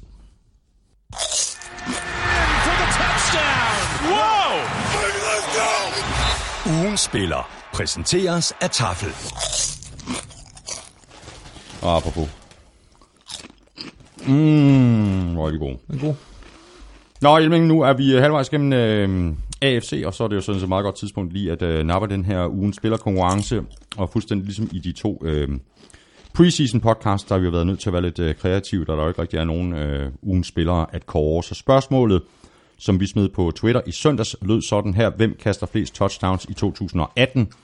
Mulighederne var Aaron Rodgers, Tom Brady, Drew Brees og Matthew Stafford. Stafford fik øh, 3% af stemmerne. 14% gik med Tom Brady. 37% sagde Drew Brees, hvilket altså betyder, at Aaron Rodgers fik 47% af, nej, 46% af, af stemmerne. Ja. Vi skal have fundet en uh, vinder af nogle uh, tafelchips. Uh, du har tafelsækken, og du er jo lykkens skud ind. Og igen dykker jeg bare hånden ned her i masser af folk, der har skrevet ind, og jeg vælger en helt tilfældig. Trækker den op her. Og... Haha. Oh, jeg tror faktisk, det er en, øh, en god gammel ven af, af showet her. Han har i hvert fald ofte skrevet spørgsmål. Uh, han skriver Aaron Rodgers, og så skriver han GOAT. Ja. Lidt provocazione, Ja, men, ja. Uh, men jeg er enig. Greatest of all time. Og det er Morten Wienholdt fra Herning, som uh, har svaret Aaron Rodgers. Greatest of all time. Ja, ja. Det kan vi godt tage en uh, længere diskussion om, Morten Wienholdt. Uh, jeg kan gå, i hvert fald godt komme i tanke om en quarterback, uh, som jeg også godt vil nævne i, i den uh, diskussion. Garoppolo. Det, det er senere. Skal vi ikke bare sige uh, Montana? Nå, men uh, stort tillykke til dig, Morten Wienholdt, uh, og til alle andre, hvis uh, I også vil være med i den her kamp om en kasse med uh, chips fra Tafel. Så tjek NFL-showet på Twitter hver tirsdag hele sæsonen igennem, hvor Elming og jeg nominerer tre spillere. Stem på din øh, favorit på mailsnabelag.nflshow.dk ved at skrive dit bud i emnelinjen, og i selve mailen, der skriver du dit navn og adresse. Så enkelt er det, og så er du altså med i kampen om 8 poser chips fra Tafel. Og så er vi tilbage i øh, divisionerne. Øh, nu tager vi hul på AFC South. Øh, vi lægger ud med Jaguars, øh, som jeg har til at vinde divisionen, men jeg synes, den her division er, er svær. Det kan vi vende tilbage til, når vi, når vi går den igennem, øh, når vi har talt om alle holdene. Øhm, Det er til gengæld ikke øh, særlig svært, synes jeg, at pege på Jacksonvilles øh, alt overskyggende øh, svaghed. Skal vi, skal vi sige det i kor? 1, 2, 3. Blake Bortles. Godt. Nå, det er godt, det vi er enige om. Uh, ja, altså det er, jo, det er jo svært at pege på andre ting, som kan holde Jacksonville tilbage. De har et super giftigt forsvar, det nævner vi selvfølgelig lige om lidt, når vi skal snakke styrker. Uh, det er også, altså, det er et hold, som har en, en, en, en solid running back, og med øh, Andrew Norwell kommet ind på guard fra, fra Carolina Panthers, så har de også fået opgraderet den offensive linje, og den ser altså også ganske fornuftig ud. Øh, så der er ikke så mange svagheder her, selvom det selvfølgelig gjorde rigtig, rigtig ondt på dem, at de mistede Marquis Lee for sæsonen, ja. receiveren til en skade. Så deres receiver-position er heller ikke noget, hvor man øh, ligesom siger, wow, det, det er da godt nok øh, imponerende, hvad de har på receiver der, eller øh, wow, det er da godt nok nogle OK receiver, de har. Nej, det er det faktisk ikke.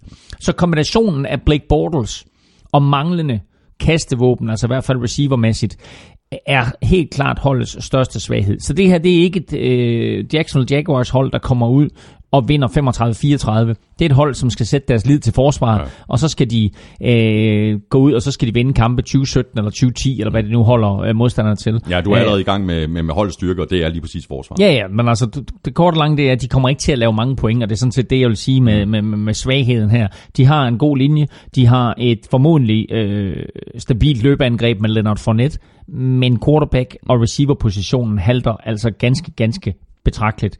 Øh, lige nu hedder deres startende receiver Keelan Cole, øh, og som er stor sandsynlighed DJ Chark, som du jo var høj på i draften. Ja. Øh, hvordan det helt præcis øh, spiller an, og om de hiver nogle free agents ind, hvad der sker. Hvem ved, måske Des Bryant, eller måske nogle af, ja. af de free agents, som vi nævnte i, øh, i den, den tidligere udgave med, med News and Notes, øh, kunne komme ind på, på, på det her øh, Jacksonville-mandskab. Men der, skal- altså, svaghed er i hvert fald quarterback og receiver-positionen. Og lad os så tale om øh, styrken. Øh, jeg har skrevet bare øh, forsvaret sådan helt generelt, og jeg må bare sige, at jeg er imponeret over, hvor, hvor hurtigt og hvor flot øh, det her forsvar er blevet bygget op, og de har gjort det både gennem draft og igennem øh, free agents og, og nu er det altså et af ligaens absolut mest skræmmende forsvar. Ja, det er det, og det er det, fordi de især på, på defensive line og på øh, de, de, fire, de, de fire-fem stykker, de bagerste glæder, bare er sygt godt besat. De er måske en lille bitte smule dårligere besat på linebacker, end de er på, på de to andre positionsgrupper, men de er bare, altså, de er uhyggelige, og øh, der er ingen tvivl om, at, at når modstandere ser Jacksonville på kalenderen, der tænker, af, den bliver altså svær, den der. Fordi det er så svært at vide, hvad man skal stille op mod dem. Du kan ikke kaste på dem, du kan ikke løbe mod dem, så du, du, er, du er nødt til at håbe på, at, at dit forsvar er i stand til at holde dem til ganske få point, og så håbe på, at du kan gå ud og, og, og, og, og vinde en, en, en tæt, lavt scorende affære. Øhm, de har en god, de har en god øh, defensiv linje, uden tvivl, med nogle store profiler, men jeg er nødt til at fremhæve øh, de bagerste galeder, fordi den kvartet, de løber rundt med dernede, hvis vi kun kigger på, på sådan en normal opstilling med, med to cornerbacks og to safeties, den er altså, altså den, har, den, den, den findes ikke bedre i NFL. Du har Jalen Ramsey på den ene corner, så har du AJ Bowie på ja, den anden corner. Den duo er jo crazy, i sig selv helt crazy, unik, ikke? Ja. Men så har du altså Barry Church, den tidligere Dallas Cowboys safety, og så har du til Sean Gibson, den tidligere Cleveland Browns safety, og de to er også en super solid duo, så de fire sammen er altså bare virkelig, virkelig giftige.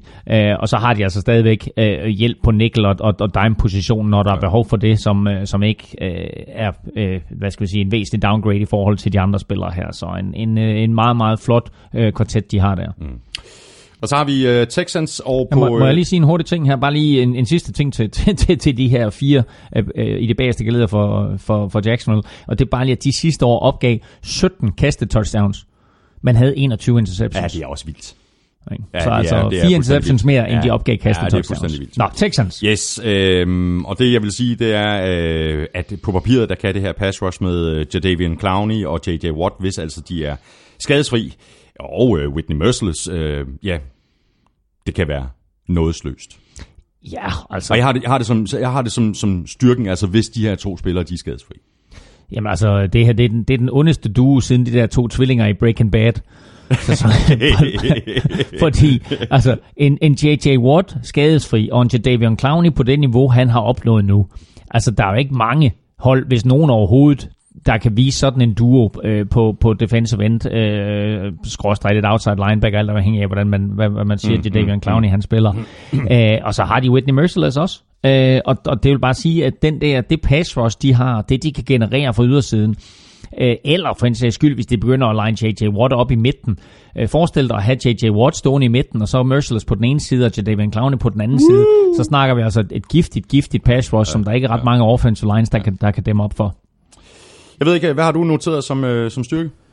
Jamen det er præcis samme. Pass rush. Okay, okay. Altså Texans pass rush, ikke? Og de, de der tre der, de kommer til at lave 30 plus øh, 6 mm, til sammen. Mm, så det, ja, er, det er virkelig, ja. virkelig giftigt. Jeg overvejede faktisk også at skrive øh, Deshaun Watson op øh, som, som en styrke. Altså han tog jo NFL med, med, med storm sidste mm. år, men nu må, nu må vi så se, hvordan han ser ud øh, øh, oven på den øh, skade, han fik. Øh, grund til, at jeg, jeg endte med at fjerne ham fra listen mm. alligevel, det er fordi, ja, dels har, har vi skaden, og vi ved ikke, hvordan han kommer til at se ud, og dels har han heller ikke overraskelsesmomentet længere. Altså, holdene har jo set, okay, det var det, han, han kunne, det var det, han gjorde ved vores øh, forsvar. Så. Oh, altså, ja, det er fint nok, men altså, folk har også set, hvad Tom Brady kan, de har også set, hvad Aaron Rodgers kan. Ikke? De gør det stadigvæk. Mm. Ikke? Altså, men, de, øh, men, men der er pointen bare, der vil min pointe være, at de har så også bevist det over længere tid. Altså Jason, Jason Watson, han, ja, det er så andet over, han, han kommer jo, til jo, at starte, og, og, og, det er jo det, vi ikke ved. Vi ved jo ikke, du ved, om, om, om det var sådan lidt, du ved, om han havde lige succes i en, en 3-4 kamp, inden han blev skadet eller andet, ikke? Men ja. altså, lad, lad, os nu se, lad os nu se, hvad han har ind med, mm. for han har i hvert fald nogle fine våben i, i DeAndre Hopkins og Will Fuller. Will Fuller, der er tilbage fra skade også. Hvad er du af, af, af, af svaghed? Jamen, øh, altså, øh, deres, og deres offensive line er ubetinget deres største svaghed, synes jeg. Ja. Øhm, de, har, altså de, de har aldrig haft en god offensive line, eller selvfølgelig har de på et tidspunkt, men altså øh, efter den ligesom øh, begyndte at, at falde fra hinanden, så har de aldrig formået at skabe en, en offensiv linje igen, som er slagkraftig. Og i og med, at de mistede Dwayne Brown sidste år, som røg til Seattle, øh, og ikke rigtig har formået at erstatte ham, øh, så har de altså ikke en, en linje, som de på nogen måder kan håbe på at, at få noget produktion ud af. De skal, de skal øh, lukrere igen på øh, hurtigt korte kast for Deshaun Watson, og, og så det faktum, at, at han måske kan skabe noget øh, med sine fødder, og så skal de håbe på, at, øh, at de running backs, øh, de nu har anført af Lamar Miller, øh, selv også måske bryder en takling, fordi den her offensive linje er en akilleshæl for Houston ja, Texans. Ja. Titans øh, har jeg sådan en øh, rimelig god fidus til i år. Øh, det tror jeg så også, jeg havde sidste år. Øh, anyway, jeg har stadig troen på, at øh, Mariota han kan udvikle sig som en... Øh, til en solid øh, quarterback. Øh, nu har de så fået Rabel ind som head coach, og han har hentet Malcolm Butler og Dion Lewis. Og jeg har en eller anden fornemmelse af, at der kan smitte lidt Patriots af på det her hold, og det er det, som jeg har noteret som styrken for Tennessee Titans. Ja, det er faktisk en rigtig, rigtig god pointe, og, og der er jo så meget øh, Patriots tendenser, uh, og det kommer helt op fra uh, de øverste geleder hos, uh, hos GM og scouts og så videre. De har alle sammen en fortid uh, hos Patriots, og nu også en head coach i, i form af Mike Rabel, der har en fortid hos Patriots, og de hiver spillere ind, uh, både på forsvar og på angrebet, med en fortid hos Patriots, så man kan godt tillade sig at kalde det her lidt for Patriots sydudgaven, uh, og er der ingen tvivl om, at de vil forsøge at køre samme mentalitet på det her hold, mm. og så se, om, øh, om, om det hjælper dem.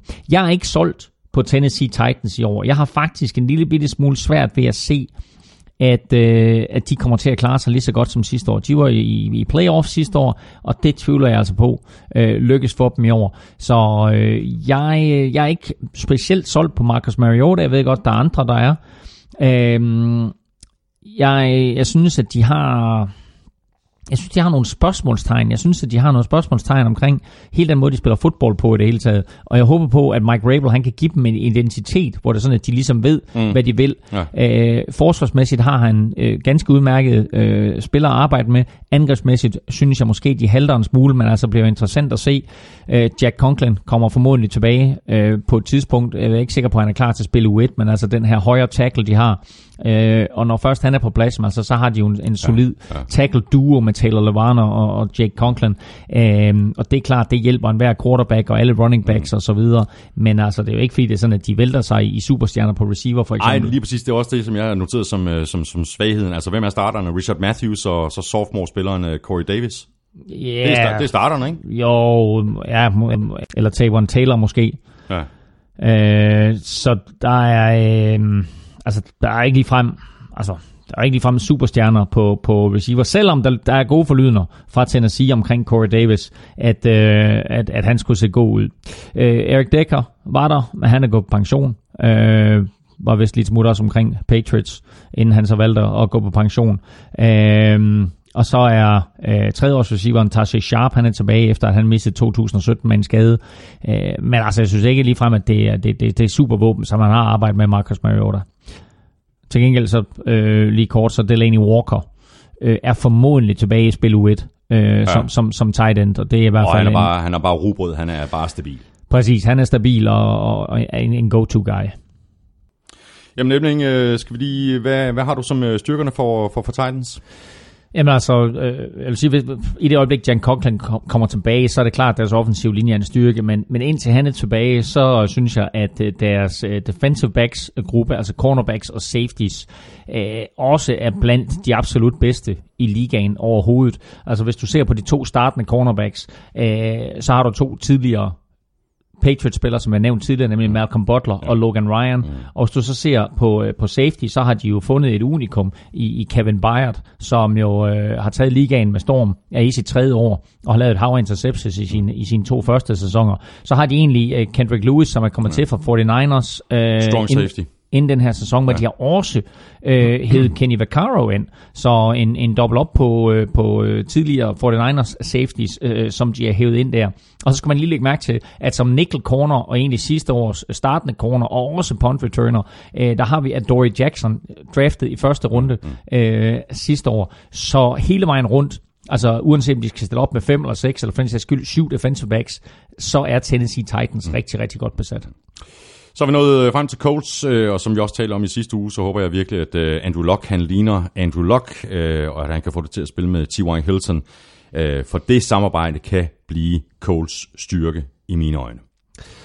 Og jeg kan lige så godt hvad det hedder, runde det, jeg har noteret som svaghed. Ja. Det samme, det er resten af holdet. Altså på nær Luck og, og Hilton. Ja, altså der er ingen, der er ingen Hvis tvivl jeg om... skal være lidt hård. Nå, nej, men altså, der er ikke nogen tvivl om, at, at, at det her det er et angreb, som øh, er centreret omkring Andrew Luck. Øh, og det er næsten blevet et dårligere hold, mens han har været væk, mm. end da han forlod det. Men han har jo ene mand øh, i den øh, tid, han har været der, øh, været i stand til at tage nogle dårlige hold til playoffs. Øh, og det er også ham, det hænger på i år. Øh, så øh, altså en, en, en styrke hos dem er jo klart at finde, øh, eller er klart Andrew Luck, og så må vi sige, at hvis han kan finde ind i den der øh, rytme med T.Y. Hilton, som han havde inden han blev skadet, ja. så, øh, så er det måske nok holdets største styrke, det er, det er Luck til Hilton, og spiller man fantasy football, så er det også en god idé at, at se, om man kan få fat i, i, i de to. Jeg tror faktisk, at Andrew Luck godt kan gå hen og få en stor sæson, ja, fordi der er ikke ja. meget løbeangreb til at hjælpe ham jo. Jeg fik ham den anden. I, Hilton. I vores liga. så det nok. Ja, Jeg tror faktisk, jeg havde en god draft. Jeg havde en god draft, så øh, det bliver, det bliver spændende. Øh, men sådan rent, altså udover det, så rent positionsmæssigt, så tror jeg faktisk, at igen, jeg vil fremhæve øh, den gruppe, der hedder, der hedder defensive backs, nemlig cornerbacks og safeties. Øh, sidste år draftede de jo Malik Hooker. Og han blev skadet, og øh, kom aldrig rigtig på banen for dem. Øh, ham glæder mig til at se. Altså en, en safety, som jeg mener, de fik ham ret sent i første runde, øh, pick 16 eller, eller noget i den retning, 15 eller 16. Øh, og der var mange, der havde, havde ham i en top 10. Så jeg glæder mig virkelig til at se, hvis han er tilbage. Øh, så har de øh, cornerback Quincy Wilson, som de også draftede sidste år. Så to virkelig markante spillere, som er i deres andet år, mm. øh, og som får store roller øh, for dem nu. Og øh, så har de cornerback Pierre, Pierre Desir, og så strong safety Clayton Gathers, som selvfølgelig ikke er sådan household names, men det er faktisk en ret god gruppe, som er unge og øh, har masser af fart, øh, og jeg egentlig øh, synes, at de godt kan bygge det her forsvar op omkring. Mm. Så det er i hvert fald en kvartet, som er værd at holde øje med i år og i fremtiden for Coles. Skal vi øh, lige læse op, hvordan vi ser den her division, den ender. Øh, Jeg har ikke øh, problemer med at placere etteren, og jeg har ikke pro- problemer med at placere øh, bundproppen. Altså det er henholdsvis Jaguars og Colts. Så har jeg byttet rundt på Titans og Texans, mm. øh, og jeg har på fornemmelsen, at, øh, at du har Texans øh, som toer, hvis jeg ikke tager helt fejl. Du har Jaguars som, som øh, divisionsvinder, ikke? Korrekt. Ja. Jeg, jeg laver et lille sats, og så siger jeg, at øh, Titans bliver toer foran Texans som treer. Okay, jamen altså, vi, det, det, vi er jo egentlig bortset fra, at vi bytter om på de to, som en den hedder Jaguars, Texans, Titans, Colts. Mm. Sådan tror jeg faktisk også, det ender.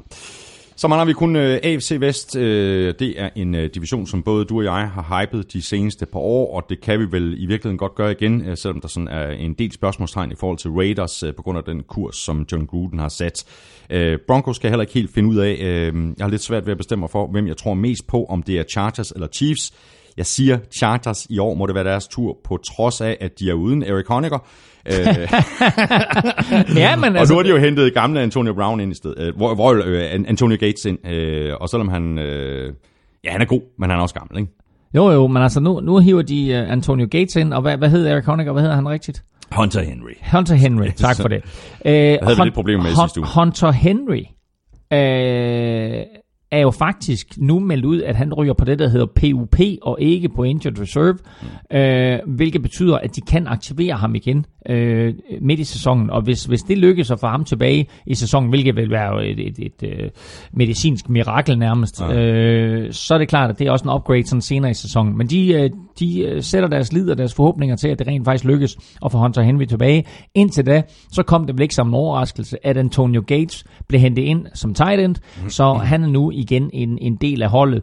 Øh, og han er jo øh, en, en endzone trussel, øh, så han kommer til, han skal nok komme til at gribe sine touchdowns. Ja, ja. Og øh, der er ingen tvivl om, at, at øh, Philip Rivers jo kender ham øh, så godt, ved jo præcis, at når øh, Antonio Gates han drejer skulderen den vej, jamen, så er han på vej i en eller anden retning, og hvis han lige gør et eller andet med hånden, jamen, så er han på vej derud Ja, og så videre. ja. Så de kender hinanden virkelig, virkelig godt. Så han skal nok gribe sine touchdowns. I løbet, af, altså, I løbet af en serie ned ad banen, der kommer han ikke til at blive så markant, sikkert fordi han mangler noget, noget hastighed. Men det bliver i hvert fald interessant at se, hvad, hvad Antonio Gates han, han, han bringer dem. Styrke, der er noteret øh, deres forsvar. Pass rushet er helt sublimt med øh, Joey Bosa og Melvin Ingram. Øhm, så har jeg faktisk også øh, noteret kastespillet Philip Rivers øh, til Keenan Allen, Tyrell Williams og Travis Benjamin. Men hvis jeg skal pege på en ting, så er det pass rushet. Øh, øh, uden tvivl. Øh, og nu nævnte vi øh, Houston Texans som en, et hold, der havde et virkelig, virkelig godt pass rush. Og hvis det ikke er dem, der har det bedste pass rush i AFC, så er det i hvert fald Los Angeles Chargers. Øh, fordi med Joey Bosa på øh, øh den ene side, og med Melvin, Melvin Ingram på den anden side, så øh, har de altså to spillere her, der supplerer hinanden vanvittigt godt og øh, de havde til sammen 23-6 sidste år, og det er faktisk ikke umuligt, at de kommer til at overgå det i år. Svaghed, hvad skal vi notere? Øh, jamen altså, jeg synes egentlig, det er et hold med, med meget få svagheder. Altså på papiret, så er de jo virkelig, virkelig stærkt stærk besat. Øh, der er jo ikke nogen tvivl om, at, at øh, tight end, som vi lige var inde ja, på, ja. er en svaghed. Altså Hunter Henry var en stor styrke for dem faktisk. Og uden ham, så er det klart, at, at så efterlader det en del spørgsmålstegn på tight end. Øh, Virtual Green er starteren mm. lige nu. Øh, og, øh, og så må vi se, altså øh, han, han, han har selvfølgelig haft, haft succes andre steder, ikke mindst da han var hos, hos Denver Broncos med, med Peyton Manning, mm. men der havde alle jo succes, ja, øh, ja. Indtil, indtil han selv øh, gik, gik ned med, med fladet. Øh, og så synes jeg heller ikke, at, øh, at, at øh, den højre side af den offensive linje er, er noget specielt at snakke ja. om, men altså, øh, jeg synes, det er, det, det er et godt hold, øh, og jeg synes ikke, at der, der er ret mange svagheder, som Nej. man kan pointere. Nej. Videre til uh, Chiefs, uh, som jeg tror får en uh, op- og ned sæson med uh, Patrick Mahomes. Uh, hans arm er jo uh, klart en styrke. Jeg tror så også, at hans uh, uerfarenhed kan blive en, en svaghed for det her hold. Han har nogle gode folk at kaste til. Tyreek Hill, Sammy Watkins og ikke mindst uh, Travis Kelsey, som er et uh, fantastisk mål for enhver uh, quarterback. Uh, så jeg vælger faktisk at, at sige, at styrken for Chiefs er kastangrebet. Øh, ja, jo, og det er der ingen tvivl om. Jeg, jeg, jeg er faktisk næsten enig med dig, fordi jeg har skrevet kaste våben. Okay. Øh, fordi Patrick Mahomes øh, har jo en raketarm, og det ja. så vi jo i preseason, hvor han øh, smed den der bombe til Tyreek Hill, der var 69 yards i luften. Øh, men Tyreek Hill er ikke den eneste spiller, som han har. Tyreek Hill er jo en, en fed historie, fordi han er gået fra et problembarn og sådan lidt et projekt til at være en go-to-guy. Mm. Øh, og, øh, og jeg håber, at det er sådan, at, at øh, han er i stand til at, holde sin sti ren, også uden for banen, så han virkelig, virkelig bliver en, en, en dygtig øh, og solid professionel spiller uden for meget ballade omkring sig, mm. for det har mm. været, været lidt hans udfordring, da han var yngre. Men altså, han er blevet en go-to-guy, og en af de farligste våben overhovedet i NFL.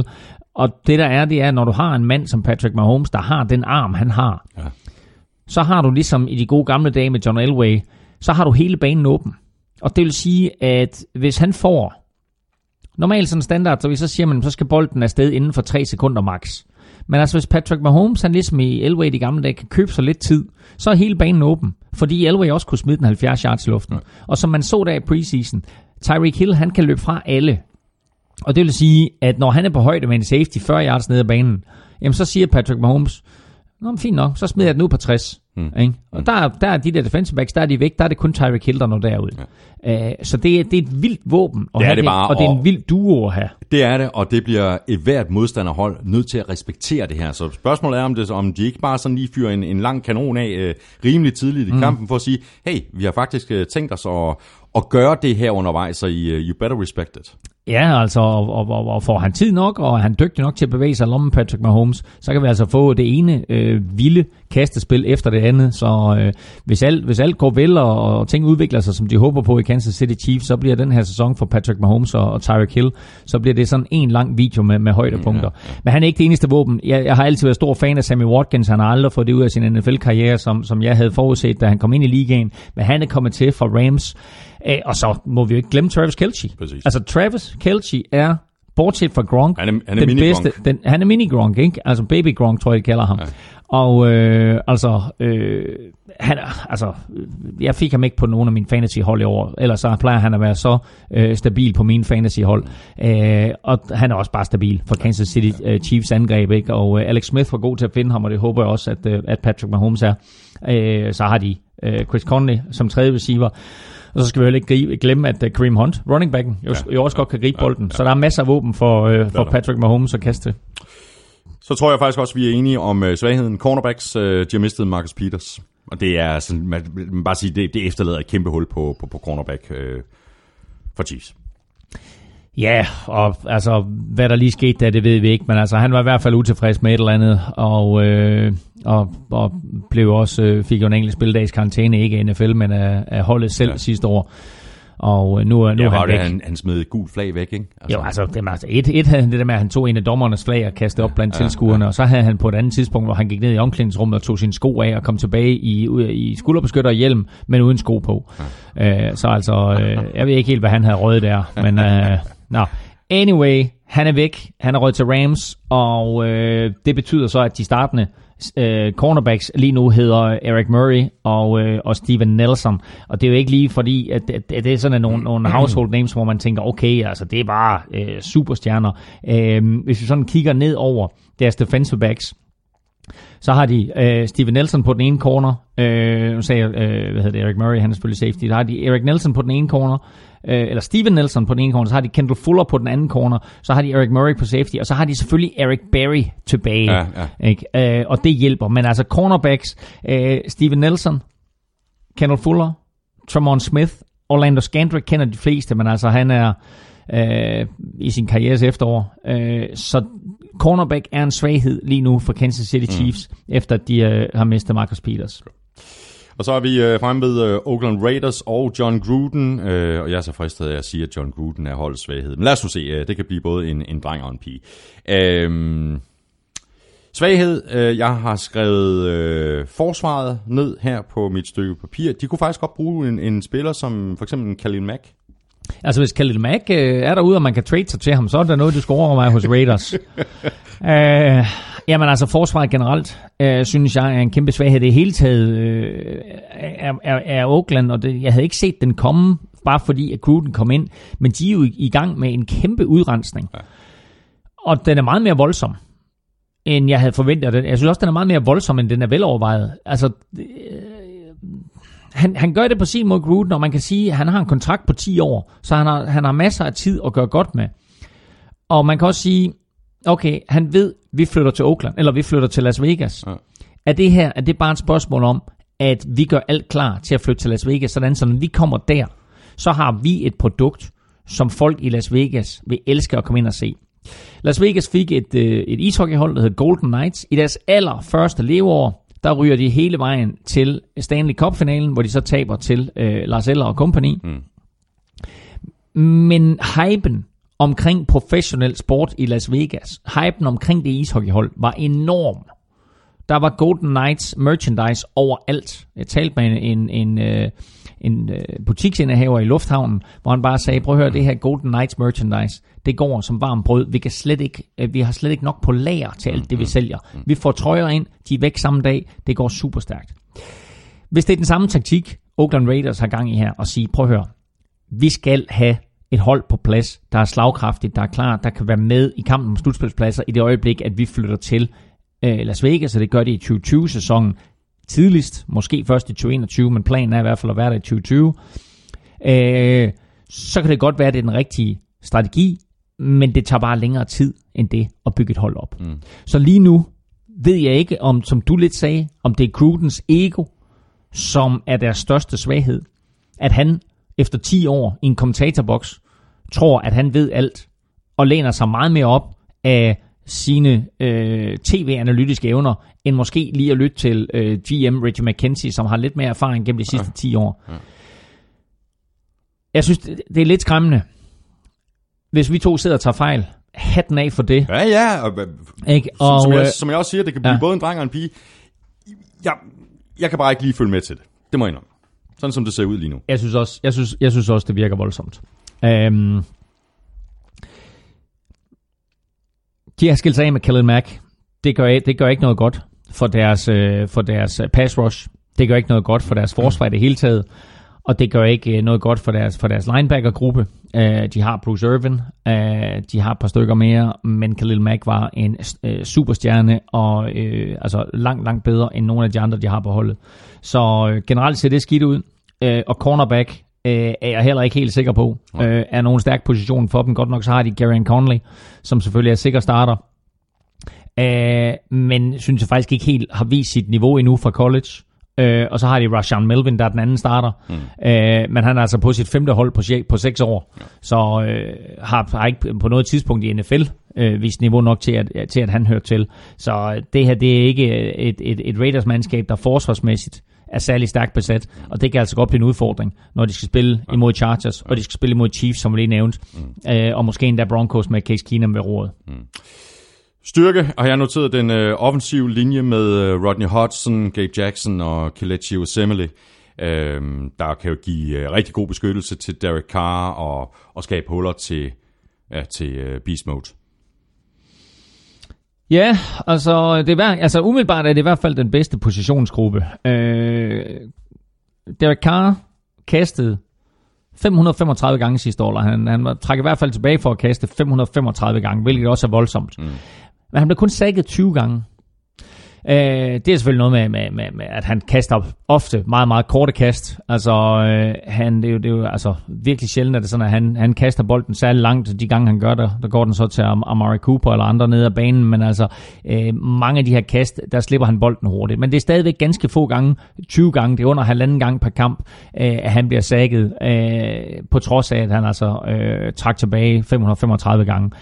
Øh, så... Øh, så det, det, det, er, det, det, det er fornuftigt i pass protection, og mere end fornuftigt i pass protection. Og løbespillet øh, var også effektivt, uden at det var særlig prangende. Mm. Øh, det er klart, at, at, at når det er sådan, at, at din, øh, din, din primære øh, running back er en, øh, en aldrende herre, der hedder Marshawn Lynch, S- og man så hiver en anden aldrende her en Doc også, Martin. Doc, altså ja. Muscle Hamster, så må vi virkelig må kalde ham. Han, som vi ikke må kalde ham. Ja, så har du, så har du, så har du uh, speedføreren Jalen Richard, uh, og du har til dels også DeAndre Washington, men altså uh, Marshawn Lynch er da en fed spiller at se på, men er han stadigvæk på det niveau, at han hører hjemme der som startende running back. Han, han, han, han, han, han, er, han, han er god, og han bliver bedre af, at han har den offensive linje foran sig. Og det bliver også interessant at, at se ham i år, og han er selvfølgelig stadigvæk øh, glad for, at han får lov til at slutte karrieren af øh, i det område, I, han, sin hjemby. i det område, han voksede ja, op i. Ja. Og øh, altså uanset hvordan, det, det bliver måske hans sidste sæson, eller så næste år hans sidste sæson, og jeg tvivler på, at han tager med til Las Vegas. Mm. Og så har vi øh, som det sidste hold i divisionen, holdet, som jeg faktisk også tror slutter sidst i den her division, oh, Denver spændende. Broncos. Ja. Øhm, omvendt så har de så også et godt pass rush. Øh, altså de, deres pass rush er så godt, at man simpelthen kan argumentere for, at de kan gå hen og vinde divisionen. Bradley Chubb ved siden af Von Miller, det kan godt gå hen og blive, blive giftigt. Case Keenum, opgradering på quarterback øh, sammenlignet med øh, Trevor Simeon og Paxton Lynch. Uh, cirkuset øh, Lynch er, som vi også har talt om, blevet fritstillet så meget for den hype, jeg havde om ham, og nu er Chad Kelly så øh, backup. Øh, jeg har noteret som svaghed øh, den offensive linje og løbespillet. Ja, men det kommer an på, om Andreas Knappe kommer tilbage. Jo. Det er rigtigt. Ja. Det er rigtigt. Øh, ja, altså den offensive linje er ikke super, super stærk, og øh, med det i mente, så kan man også håbe på, at det netop øh, derfor skulle give Andreas Knappe en mulighed for rent faktisk at tilspille sig en plads ja, fordi jeg synes, øh, på det her det, at det er højre side af den offensive linje, der ser svag ud, og det er jo lige præcis der, hvor Andreas Knappe han så præcis. i så fald skulle ind. Højre tackle. Ja. Øhm, og øh, så synes jeg, at, at running back-positionen er øh, en... Altså, den var har jo altid været i stand til at tage øh, sådan en halvdårlig running backs og gøre dem gode, fordi de har haft et godt blocking scheme på den offensive linje, og har haft en god offensiv linje, men jeg synes, den offensive linje halter, halter en hel del lige nu, og det betyder, at de running backs, de har, vil, vil, vil få det svært. Det er officielt meldt ud, at uh, Royce Freeman, som er rookie og som uh, Broncos draftede i tredje runde, er den øh, er starter Øh, så han er deres øh, første running back, mm. og det bliver han så foran øh, Devontae Booker og øh, David Williams, som jo også draftet i år. Øh, så syvende runde. Øh, syvende runde, syvende runde valg, ja. Øh, men, øh, men umiddelbart så virker running back øh, som en svaghed, selvom jeg glæder mig meget til at se, hvad Royce Freeman kan. Er vi enige om, at øh, styrken det er pass rusher? Ja, altså øh, Von Miller er jo stadigvæk øh, blandt de aller, allerbedste pass rusher i ligaen, og så bliver det jo... Øh, Spændende at se, hvad uh, Bradley Chop han kommer med. Uh, han var jo så hyped uh, ud af college, og uh, igen var han også en af de her spillere, der var nævnt som måske den bedste spiller i det her års draft. Nu kommer han ind og får lov til at stå på modsatte side af, af Von Miller, og kombinationen af de to. Uh, altså, normalt vil man jo sige, det vil være den bedste pass rush duo i, i AFC, men uh, det er jo ikke engang den bedste pass rush duo i AFC West, Nej. i og med at vi har Ingram og, og Bosa i, i, i San Diego. I San Diego. Skal du, vi du, nej, du skal ikke spille skal Nej, du skal ikke nej, nej, nej, det var bare, nå, i, i Chargers selvfølgelig. uh, hvad hedder det? Uh, men altså, det bliver spændende, og så Shane Ray har de selvfølgelig også som, Ja, ja, ja. ja. som outside linebacker, der, kan- der, kan, der kan blitz, blitze og, og rushe quarterbacken. Så jeg synes, de har et godt pass rush, Denver. Ja, det har de. Divisionen ender sådan her, siger jeg. Chargers foran Chiefs, Raiders og Broncos. Chargers foran Chiefs, Raiders og Broncos. Jeg har Chargers foran Chiefs, og så har jeg Broncos foran Raiders. Og jeg har faktisk kun Raiders til at vinde fire kampe i år. Og jeg, Hold kunne, op. og jeg kunne godt se, at det blev endnu mindre. Uh. Jamen, øh, det her, det var øh, vores bud på øh, AFC her blot et par døgns tid før det hele det går løs øh, natten til fredag med årets første kamp, Eagles hjemme mod Falcons. Det er en kanon kamp at lægge ud med. Elming, hvem er din favorit til at gå i Super Bowl fra AFC? Um, det, var da, det var da et dejligt spørgsmål. Plejer vi altid at stille på det her, nu, nu Ja. på, på det her tidspunkt. Jamen, øh, jeg øh, har skrevet en artikel ind på Google Klud, hvor jeg ligesom ridser op, øh, hvordan jeg ser de forskellige divisioner inden, ligesom jeg har været i gang med her, men også hvilke hold, der går i, i, slutspillet, og også hvordan slutspillet kommer til at gå. Og jeg har en øh, Super Bowl, som... Nej, du for, kun sige nej, nej, nej, men jeg skal nok være. Jeg har en Ah. Super Bowl, som for AFC's vedkommende bliver repræsenteret af Jacksonville Jaguars. Det er et øh, frisk bud Ja, med, øh, de slår, Blake San Diego, med, med, de slår Bla- San Diego Chargers med Blake i som, som øh. AFC-finalen. Ved du hvad, nu skal du høre øh, to røvsyge bud for mig. Ja. Øhm, Patriots har jeg som den øh, klare fa- favorit. Ja. Ja, det er, Og, og de slår Steelers i AFC-finalen. Ja, og Steelers er mit andet bud. Åh, kæft for kedeligt. Ja. Men jeg siger Patriots.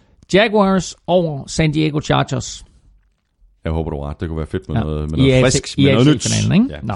Hvem er øh, så din AFC-favorit til at skulle vælge først i øh, næste års draft? Jamen, altså, Jeg har fra, to friske bud. ud fra det her, der er det uh, Buffalo Bills, og så har jeg tre hold på, på 4 og 12. Jeg har Raiders, Ravens og Colts på, ja, på 4 og 12, men Bills har jeg sat til 2 og 14. Ja, og jeg har også øh, Bills som det klare bud, og så runner-up, det er, er Colts. Jamen, øh, senere i dag, der kan du høre, øh, hvem vi har som favoritter, og det modsatte i øh, NFC-halvdelen. Skal vi have en øh, top 3 fra din hånd, øh, bare øh, på øh, AFC-halvdelen? Uh, ja, altså der, det sidste momentometer, jeg har lavet, det uh, er, uh, det, det er jo som sagt lavet omkring Hall of Fame. Mm. Det næste momentometer, det kommer selvfølgelig ud på onsdag i næste uge. Og uh, lige nu er min uh, top 3 momentometermæssigt på, øh, altså ikke på momentometermæssigt, men, men sådan min, min top 3 lige nu her, øh, må hedde Jaguars, Chargers, og så er jeg lidt i tvivl om, hvem den tredje skulle være, men jeg kunne godt finde på, altså Patriots skal man jo tage ind, hvis det er sådan, at man udelukkende kigger Mm, på ja, styrker ja, og sådan ja, noget, ikke? ja, ja. men jeg kunne godt finde på at tage Bengals med. Interessant. Og du får øh, også sådan en øh, top 3 øh, i NFC-podcasten, som vi laver senere i dag. Øh, og hvis du vil se hele momentometeret, øh, så er jeg ret sikker på, at øh, det enten allerede ligger på gulklyd.dk, eller også øh, gør det det lige om lidt. Øh, og, Altså, der, er, og, der, der er et mo- mo- momentometer i ja, øjeblikket. Og det men- bliver så men- opdateret løbende i løbet af sæsonen. Præcis. Og når du så alligevel er inde på gulklyd.dk, jamen, så kan du lige benytte lejligheden til at blive opdateret på alt, hvad det er, der ellers foregår i NFL. Vi skal have quizzen! Åh, Det er tid til quiz, quiz, quiz, quiz, quiz. Nå, Elving, du sad øh, i, i det-quizzen øh, om, hvem den ældste non-kicker øh, er til at blive valgt til Pro Bowl. Du øh, fablede om Warren Moon og alt muligt mm. og sådan noget. Men øh, du har haft lidt tid til at, at tænke dig godt om i. Så jeg lægger ud. Du lægger ud. Godt. Jamen øh, faktisk så nævnte jeg jo George Blanda, øh, da, jeg, øh, da jeg nævnte min quiz til dig. Mm. Så jeg tror faktisk, jeg siger George Blanda. Nej, det skulle du ikke have gjort. Det er forkert. Dammit! Få et bud mere. Okay, jeg får et bud mere. Øh, så siger jeg øh, Vinny Testaverde. Nej. Den ældste non-kicker til at være i Pro Bowl. Så siger Morten Andersen. Eller hvad for noget bedste non-kicker? Åh, oh, fuck.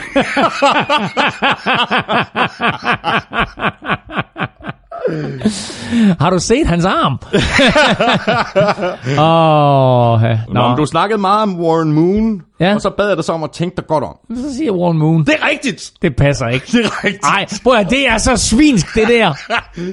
Jeg sagde jo bare, at du skulle tænke dig godt om. Det kan man... Det der, Jamen, du fik de tredje hug, det synes jeg, det synes jeg er flot. Hæft, det er urimeligt, det der. Det var mit første bud, og så laver du den der på mig. Nej, hvor er det en sviner. Hæft, mand, du, du er værre end Hans Hans Pilgaard, hvem er millionær? Ej, mand. Nå, øh, Elming, jeg skulle svare på, hvad, hvad var det, jeg skulle det, var svare et, det, var, det var et langt spørgsmål, men det drejer sig om, at, at uh, AFL så dagens lys i 1960. Ja. Ja. Hvem vandt ikke blot det første AFL-mesterskab, men det er to første AFL-mesterskaber. Det er et hold, der stadigvæk eksisterer, men eksisterer ja. under et nyt navn, og i øvrigt også i en ny by. Ja. Øh, og havde George Blander som Og en ny quarterback. by også. Øh, Nå, okay. Nej, men det der blander, det, det hjælper mig bare overhovedet ikke. Ja. Øh, Jeg- jeg- Nå, jeg har, jeg, har, jeg, har to, øh, jeg har to bud. ja, Og hvis det ikke er rigtigt, ja. så stopper vi gætteline, fordi jeg har ikke flere bud. Nej, det er også okay. Baltimore Colts? Er et øh, rigtig, rigtig godt bud, men forkert. Og Baltimore Colts indgår i quizzen til NFC. Ah. Fuck. Oh, fuck. Uh, Houston Oilers? Ah, sådan der.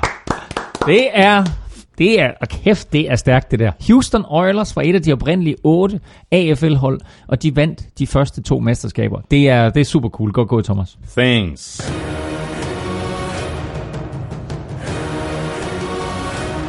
Det kunne været fedt, hvis du også har ramt den der Warren Moon der, i hvert fald i andet forsøg, forsøg ligesom, øh, ligesom jeg havde. Nå, Det er en Øhm. det der. spilforslag, Claus Elming, inden øh, til øh, oddset på, på danske spil. Har du... Øh, Jamen, jeg har, Har du valgt, på noget? Jamen, det har jeg, og øh, der er jo et hav af muligheder for at spille på øh, kampene på øh, torsdag, søndag og mandag, og der er også et hav af muligheder for at spille på alle mulige former for øh, sæsonbets. Der er også et mulighed for at spille på de her 2018 bets, altså odds, som her i 2018-sæsonen giver 20,18 gange pengene igen. Nu her giver der lige først øh, tre øh, AFC-hold, som jeg synes, du skal spille på yes. i weekenden. Yes. Af urensagelige årsager, så er Indianapolis Colts favorit hjemme mod Cincinnati Bengals. Seriøst? Cincinnati Bengals giver odds 2,45 igen for en sejr over Colts. Den synes jeg, at man skal spille. Er Colts favorit? Colts er favorit. Den synes jeg, man skal spille. 2,45 for en Bengals sejr. Det er det, jeg siger til dig. Hold da kæft. Ja. Så øh, har vi øh, kampen mellem Denver Broncos og Seattle Seahawks, som jo er en rematch af den Super Bowl, hvor Seahawks knuste Denver. Denver spiller hjemme, og de giver odds 1,65, og det synes jeg faktisk også er et, et Enig. rigtig, rigtig godt odds. Enig. Det er et øh, formidabelt forsvar, som Russell Wilson får svært ved at score på, og så er de øh, formodentlig skarpe nok til, at de kan sætte nok point på tavlen med Case Keenum, til at, øh, at de vinder den kamp, så 1,65 der. Og så er jeg nødt til at komme med en lille overraskelse. Og det er sådan ud fra det, vi har talt om her med et Patriots-mandskab, som måske ikke er helt skarpe, og et Houston Texans-mandskab, som øh, har både J.J. Watt og J.J. Clowney og Deshaun Watson tilbage. Mm. Hvis Texans kan overraske, og det vel at mærke er på Gillette Stadium, så er der altså odds 3,45 på en uh, Texans-sejr. Så øh, Ja, man har før set uh, Patriots komme lidt langsomt ud af, af gaten, ikke? Man har før set dem komme lidt langsomt ud af gaten, så, øh, så øh, det er selvfølgelig... Øh, men jeg synes bare ikke, jeg synes bare ikke Patriots har set så god ud. Men Nej, altså på den anden side, Det er preseason. På den anden side det er preseason, og det er Tom Brady. Man skal bare lægge mærke til, at Patriots beholdt kun tre receiver. Da de skar truppen ned til 53 mand, der beholdt de kun tre receiver i truppen. De har så hentet to ind øh, via øh, to, to spillere, som blev cuttet, som de så har hentet, ind senere. Men altså, det er jo helt sindssygt i NFL, du ved, som er en kasteliga, ja. at man nøjes med at hive, øh, beholde tre receiver. Så er de så selvfølgelig mange gode running backs, der kan gribe bolden og så videre, og, og, og et, et par enkelte tight ends, som også er rimelig gode. Ja, må man sige altså. Øhm, men, men bare interessant, at de kun beholdt tre, tre rene receiver. Nå, så har vi de her 20, 2018 bets, øh, og øh, der synes jeg, at, at øh, der er et, et, et par stykker her, som, øh, som er værd at snakke om. Andreas Knapper kommer på banen i første runde i regular preseason, eller regular season. Øh, det må blive klart nej. Der er desværre, man kan desværre ikke spille på nej. Du kan spille på, at han kommer på banen. 2018 øh, giver den igen. Øh, den, den tager vi ikke. Nej, Men her er en sjov en. Her er en sjov en. Luke Kuechly, J.J. Watt og Agib Talib scorer alle sammen touchdown i grundspillet. Nå. Luke Kuechly, J.J. Watt og Agib Talib. Ja, ja. ja. Selvfølgelig skal det... Altså, ja, og de skal ja. alle sammen gøre det, men altså hver især er det jo ikke urealistisk. Præcis. Så øh, den giver odds øh, 2018 Øh, og jeg kommer med 2018 bet mere, når vi, øh, når vi skal snakke NFC-halvdelen. Men gå ind og tjek de her 2018 bets. Der er altså et par rigtig, ja, rigtig sjove bets ja, imellem. Ja. Og så i øvrigt, at øh, det er nu i øh, morgen, altså øh, onsdag, at vi lægger årets første udgave af Otterquizzen op på NFL Shows øh, Twitter-profil. Vi kommer med øh, seks udsagn og du skal så skyde på, hvilke af de her seks udsagn, der holder. Du har indtil klokken 19 på søndag til at svare. Du deltager ved at svare på det tweet, hvor Otterquizzen er vedhæftet, og så skriver du ellers din bud og afslutter med hashtag Otterquiz.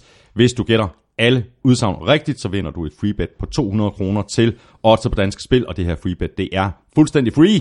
Der er ikke noget med, at du selv skal skyde penge ind eller noget. Eneste krav, det er, at øh, du placerer hele beløbet på et spil, og så skal du i øvrigt være 18 år for at øh, deltage.